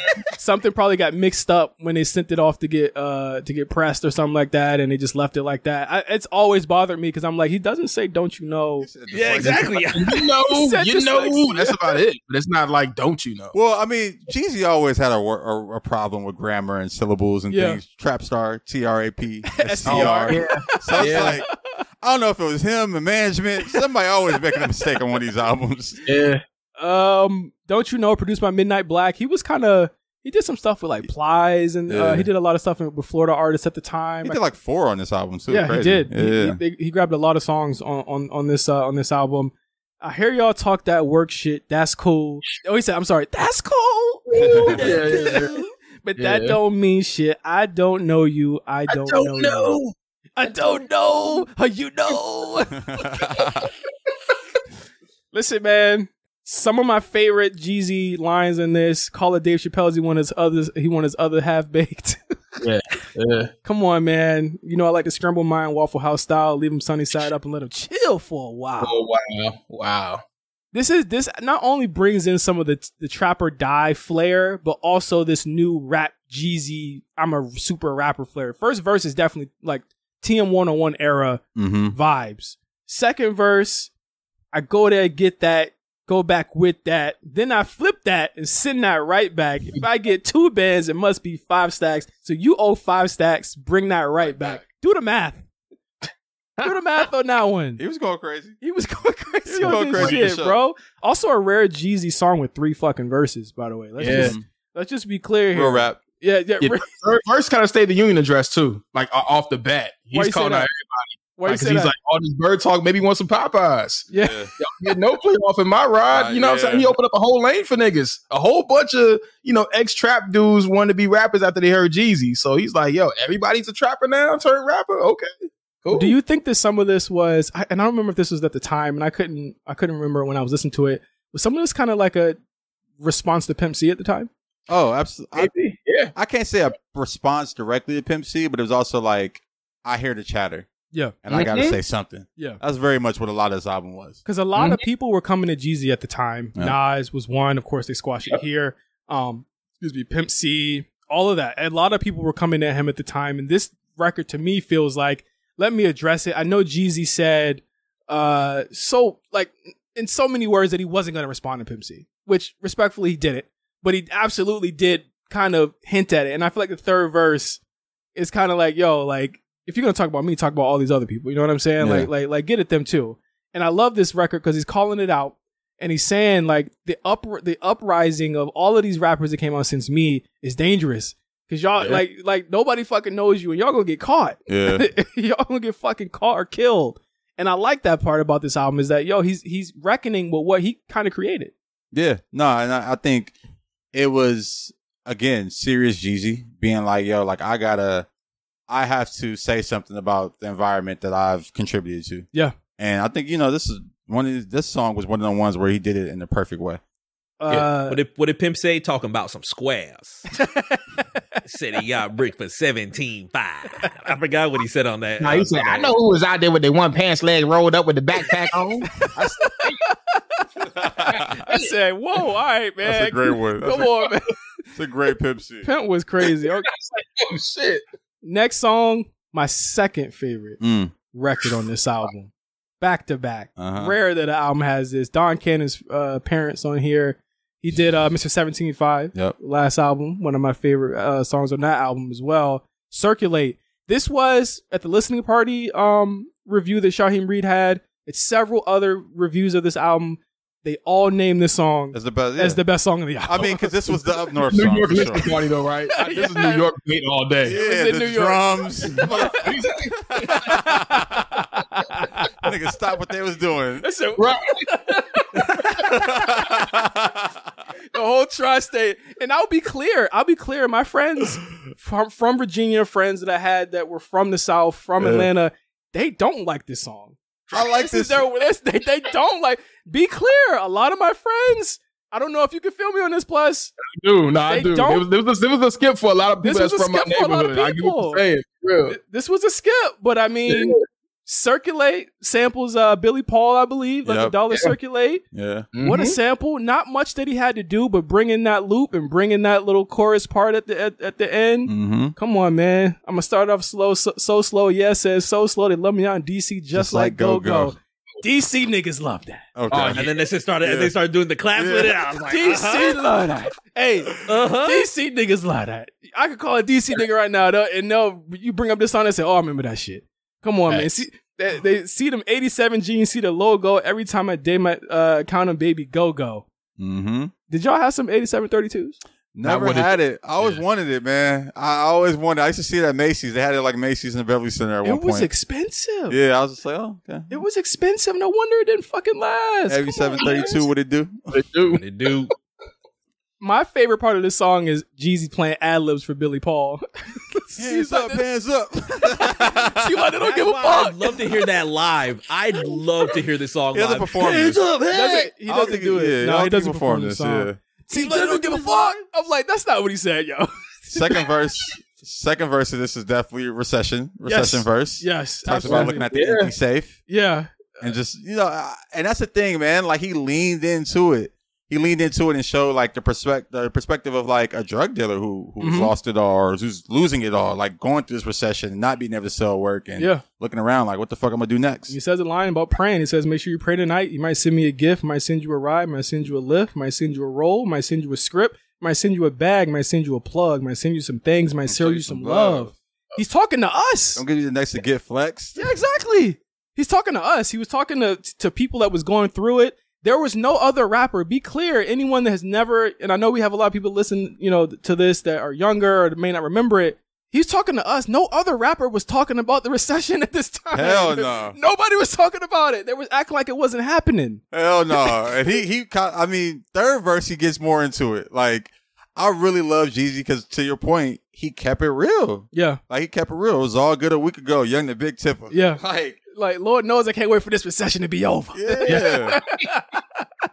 Come on, man. Circulate. Let the dollars circulate.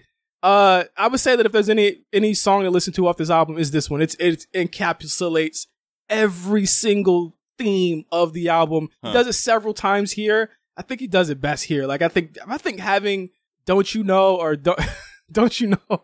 I was about to say the song wrong. I was having Don't You Know, then this, back to back, and then the songs before that. It's it's a run. This is like the run mm-hmm. of the album where it's yeah, just it's like yeah. no fucking skips because, yeah, we're going we gonna to get to some shit uh, after this. What is y'all's thoughts on uh on, on uh, Wordplay? Uh, this is another one of those hip the hip-hop records. The hip-hop records. This is one of them ones he did for the, this. He he followed this up. He followed this behind Circulate for a reason. For a reason. He At said, the little vocal sample. Ah! Yep. The flip. I want, I want studio footage of Wordplay. I want to say, yeah, we gonna call this Wordplay, nigga. Nas talking about me, nigga. Wordplay. We call this shit. What a like, what a yeah, singer I bitch. I need a singer bitch. Go find me a singer bitch, man. You know how the New York niggas be having singing. Where Yummy Bingham at? Bring Yummy Bingham over here. Which when they got a Def Jam, Chrisette Michelle, bring, bring that, bring that bitch, man. What Lil Mo at? She still rapping, nigga. Man, my my favorite part about this and the most relatable shit about this song is verse two, beginning of verse two. Yeah, I must have read on all hip hop. Young killed hip hop. Yeah, I was like, damn, he on all hip hop just like me. I was like, oh shit, me and Young Jeezy on the same internet. That's crazy. Oh my god, it's something to say though, because the shit was loud online. It might not have been. Not many people might have been wanting to speak up on it in person or on radio, but online you would just see slander after anonymous slander after anonymous yep. slander, and yeah. clearly he got to him. Yeah, yeah I mean, this was the Nas. I feel like more than any record, this was the Nas response. response. This was the the uh, the the Pimp C response. Mm-hmm. He he had a lot to say on this verse or this record. I mean, he said, "Got everybody follow him. Do I make me a leader? Does that mean you need to get, get indicted just to make you a believer? If that's the case, then I really do apologize. That I memorized. That I fantasize. That I visualize. That I strategize." He's like, "Fuck." You see you bitch ass nigga. Like he was mad. He is really mad on, on this album. I'm telling you, bro. Like I know it's hard to say like, if you never listened to a Young Jeezy project. I'm gonna probably give you Trap or Die, right? I would honestly give somebody this album too. Is that mm-hmm. fair to say? Yeah, it's a good yeah. primer because this is honestly the template for who Young Jeezy becomes after this album. Like all the albums he tried after this, like Church in These Streets and Recession yeah. Scene and all, they're more made in this image than one oh one. Absolutely. You know? Absolutely. Yep. This is probably, I feel like this is the album he's most proud about. Yeah. Like even just looking back now, just how he kind of like leaned into the, the fifteenth anniversary. He like posted all the videos yeah. and like. Right now, if you look on the Spotify page, it has it's just a, like the playlist. Yeah, it has a yeah, playlist. Just fifteen years. He gave it a canvas too. I yeah. was like, none of, none of his other albums have. Well, actually, no. T M one oh one has a canvas. Oh, okay. Uh, I don't think T M one oh two has a canvas though. But like, it, he might not be proud of that one. But yeah. th- this one has a canvas. Like, he really loves this album. Yeah. And then from there... We well, can... let's get into the third verse before okay. we leave this song. Okay. Because this is the spoken word verse. Fly, fly, fly. Jeezy was... I, Jeezy was like, you gonna take me serious, goddammit. I'm gonna slow it down. I'm literally gonna give y'all poetry, goddammit. I'm hip hop. But I gotta say, man... But the, I think he, I think he went too. I think he went too far. I don't know. I think he went too far. You ever one. seen a blue rose caught in the black grass? And they go broke, invest in the black mass. Like, come on. He was saying, hey, I'm a believer, nah. man. He was talking oh that shit. Oh my god. He was talking that shit. Oh my god. Hey, I think he went too far. I think he. I think he went. I think. Don't you know? Circulate. That's where he. He was really trying to. I, I would have thought he was Brooklyn Jeezy. He really wanted them, the, the students of hip hop organization. The, the, he wanted no, them to, no. he wanted them to be part of this shit. No, I mean, it, it's just, I mean, you gotta think about it. He's on Def Jam. Yeah, he's in New York a lot. He's fucking with yeah. all these New York rappers. He's hearing the yeah. chatter.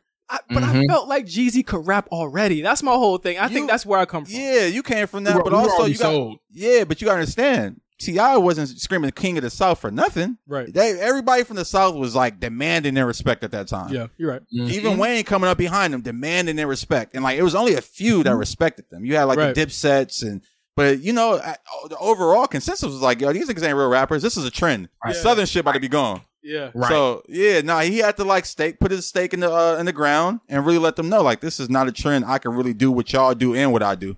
And that right. was, this was the example of that. Yeah. Wordplay. I dig it. Great record, man. Did you dig it, M C? You dug it? Yeah, this is where this is where I would say the hugest my my my. I would say this is where I was amazed the most. From amazing, uh, no no double Aunt Andre there. From hmm. amazing all the way down to Wordplay, because respectfully, Vacation is my first skip. Thank you. Let's, oh, let's man. get to it. Let's get to it. Stressed out. Incredibles. I'm so tired. My day's long. Everyone was using that sound. Gotta move on. The Runners. Yeah. The Incredibles. It was a, it was a lot of it was a lot of hey man. It was a lot of thes. I never I never skip this record because he, he shouts out my city. Oh god, I'm smoking Inglewood. I'm feeling hella good. I was like, yes, Jeezy, you see me. I, I'm going to the bluff where it's rough. See if I can pick me up enough. That's not a vacation, brother. Man, it's not a vacation. That was my thing about this record too. It was more wordplay, more yeah. metaphors. Going to Decatur where it's greater. Yeah. See if I could pick me up some paper. Like he was getting off. He was getting I feel off. Like it's a big ode to Atlanta that is just like, all right, yeah. it's not for me. Obviously, it's it's a real hometown record. If I was from Atlanta, I'd be like, I'm never skipping Vacation. Going but to College like, Park ah, where it's know. dark. See if I could get me off some hard, some hard. Like what? Jeezy, come on, man. Not after this.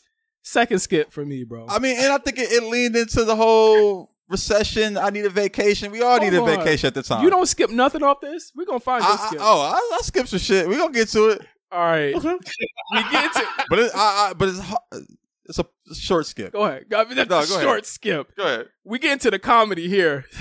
Oh, man. This is... Everything. I love this song.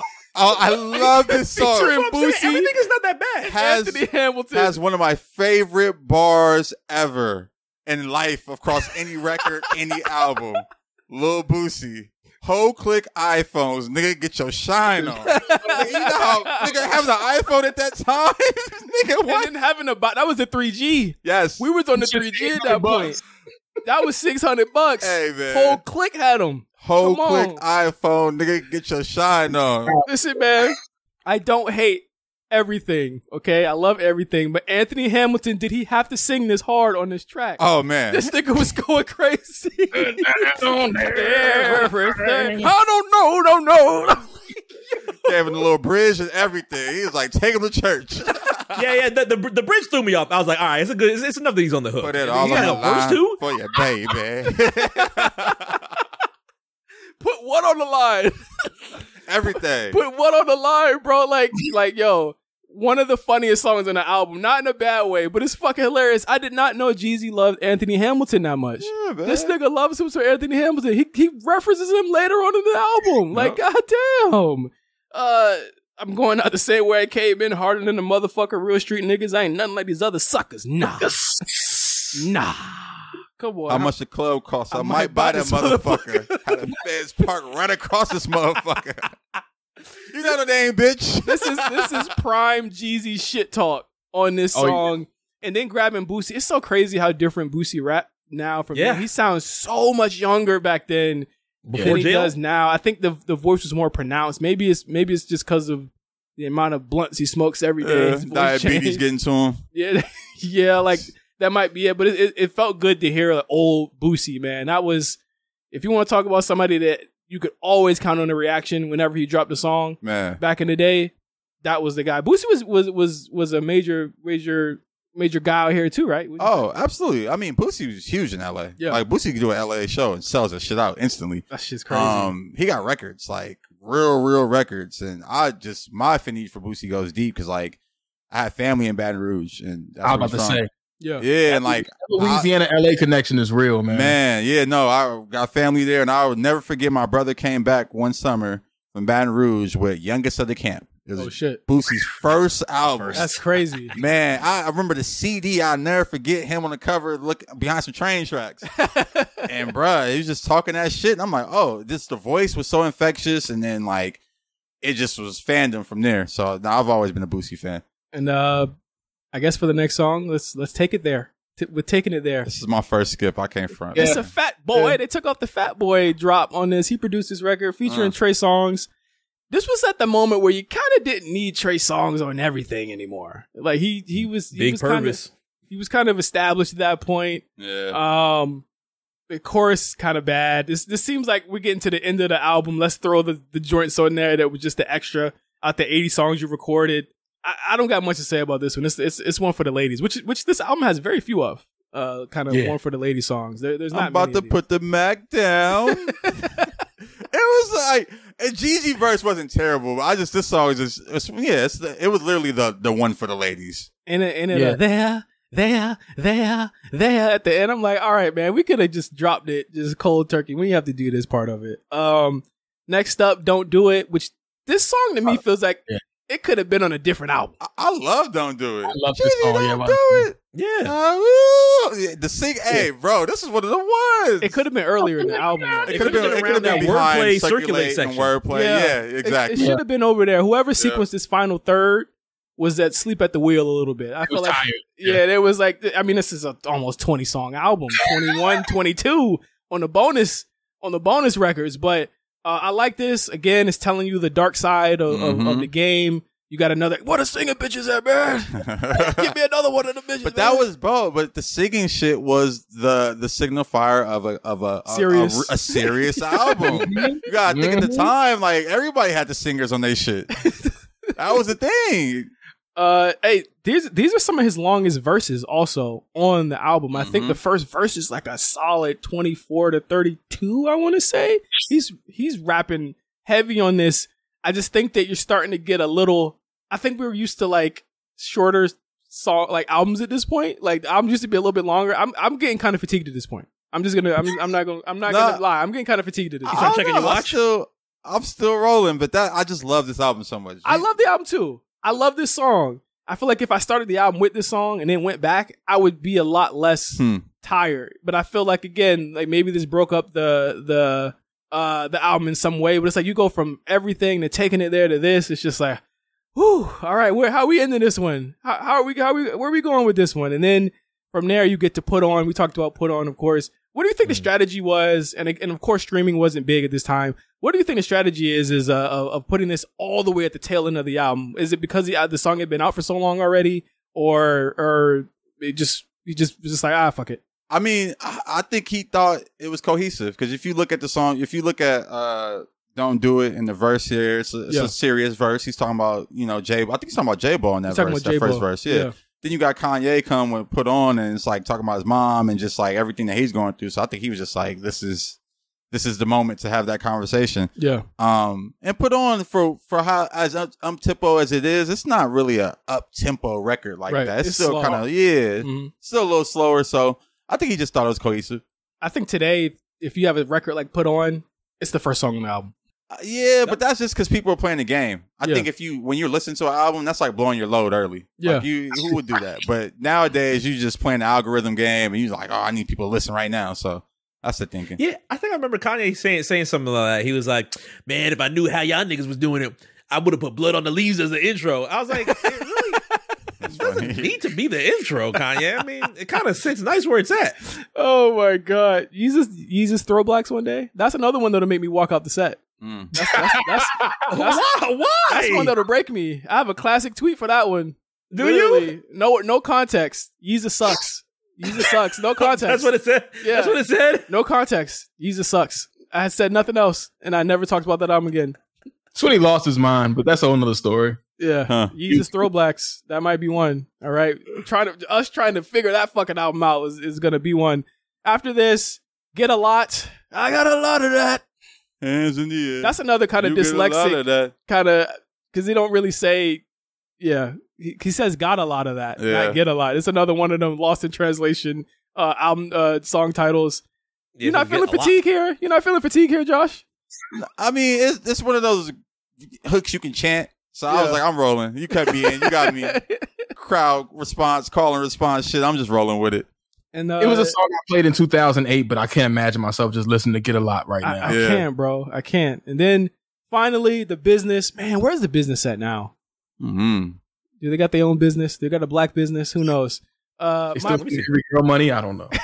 my what's president. That, my president. Jeezy featuring Nas. This was a big deal. Let's just be oh. clear.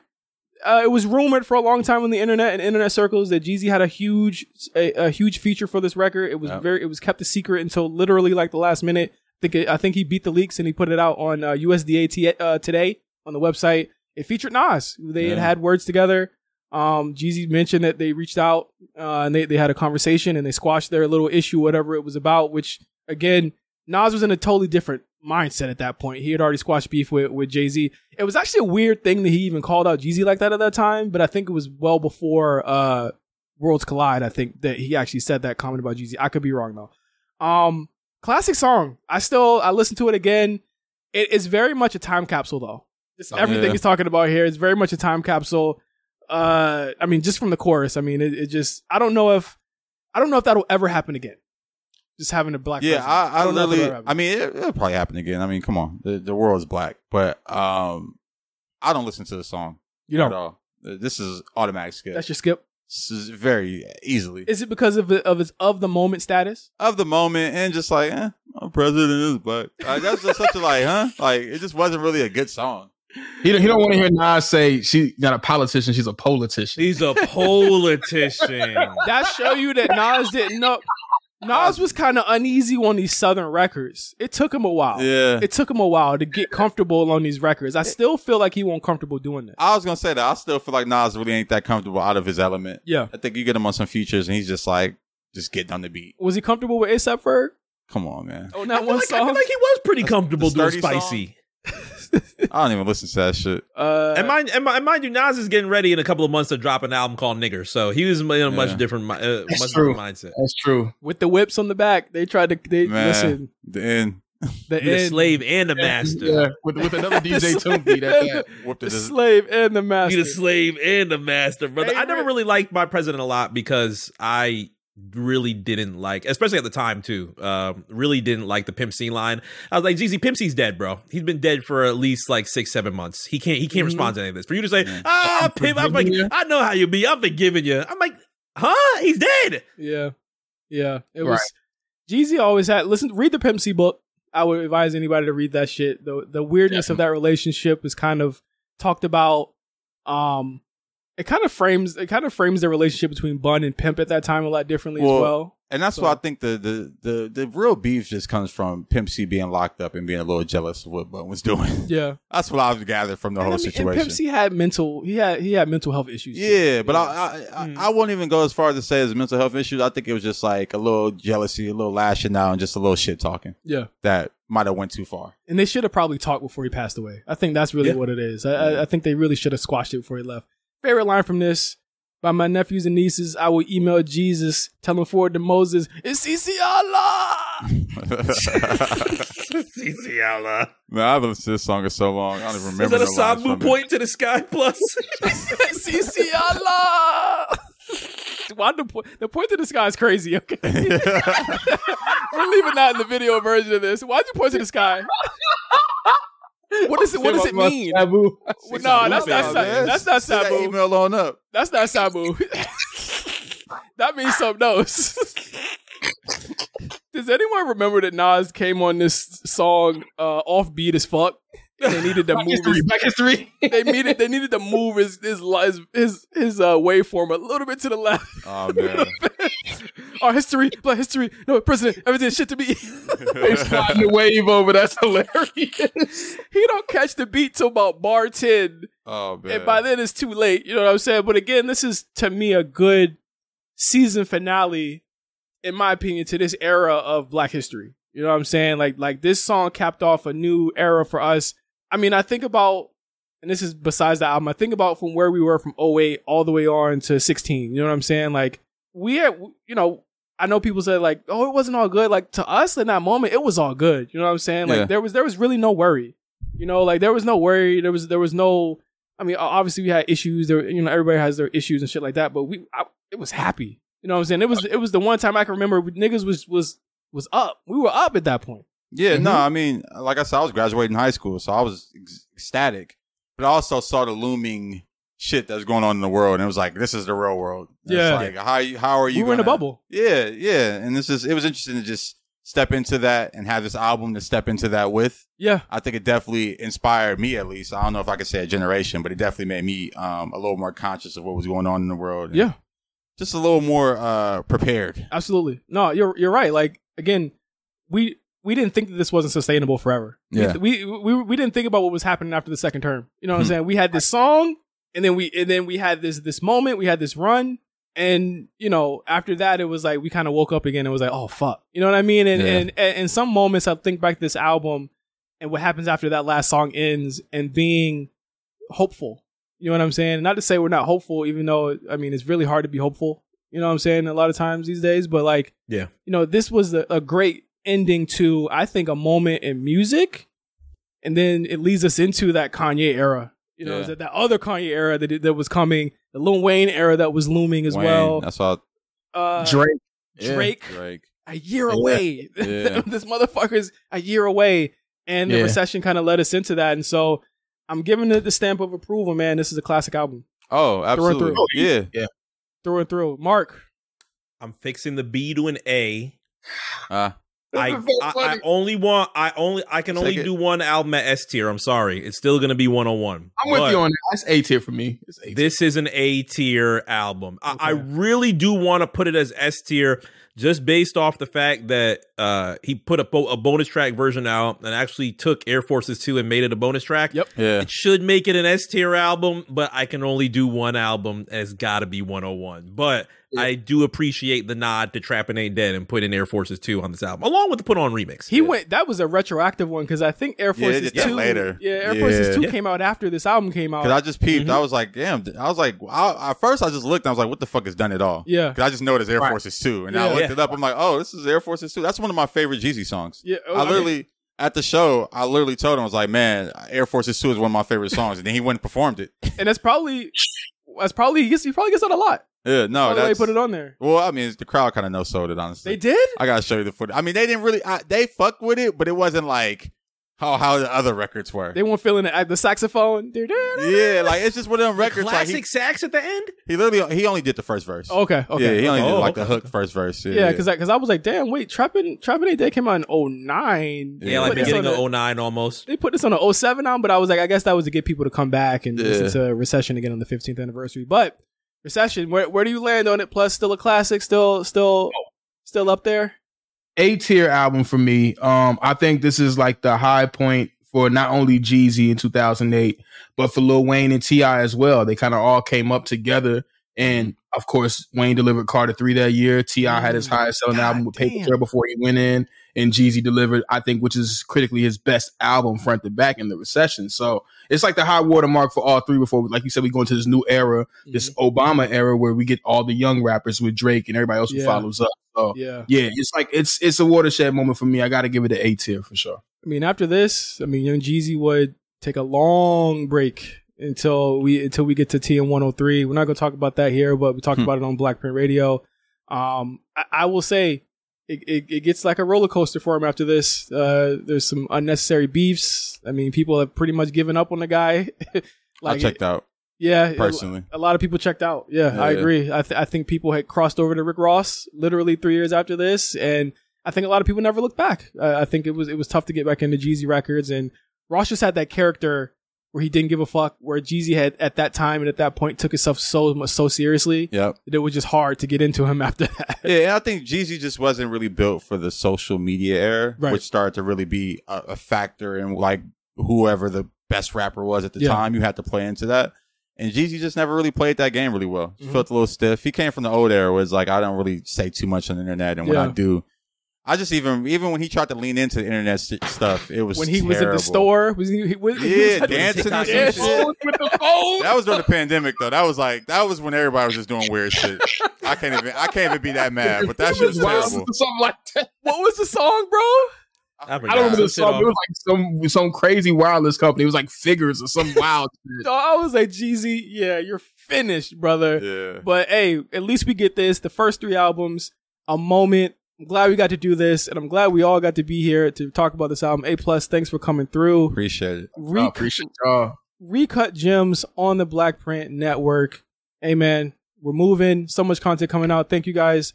Uh, for being here. M C, you're always here, but I'm talking to you like you're not always here. But of course, make sure you check us out on Black Print Radio every single Wednesday, six p.m. Pacific, nine p.m. Eastern on Amp Radio. We play all types of stuff. We do trivia. We, we we're doing all types of shit every yeah, single day. Hilarious. Last two episodes, some of our highest viewed, yeah. our highest just attended. Had so much fun. Yeah, yeah, having a lot of fun with the fans. Yeah, like we were having so much fun with the listeners, and you know, if you haven't joined us yet, make sure you join in with us there. Make sure you follow us on YouTube as well. You get to see the video version of this, Please and do. get clips from all of our episodes. You can listen to them in the long form sense. Uh, yeah, the Black Print main episode.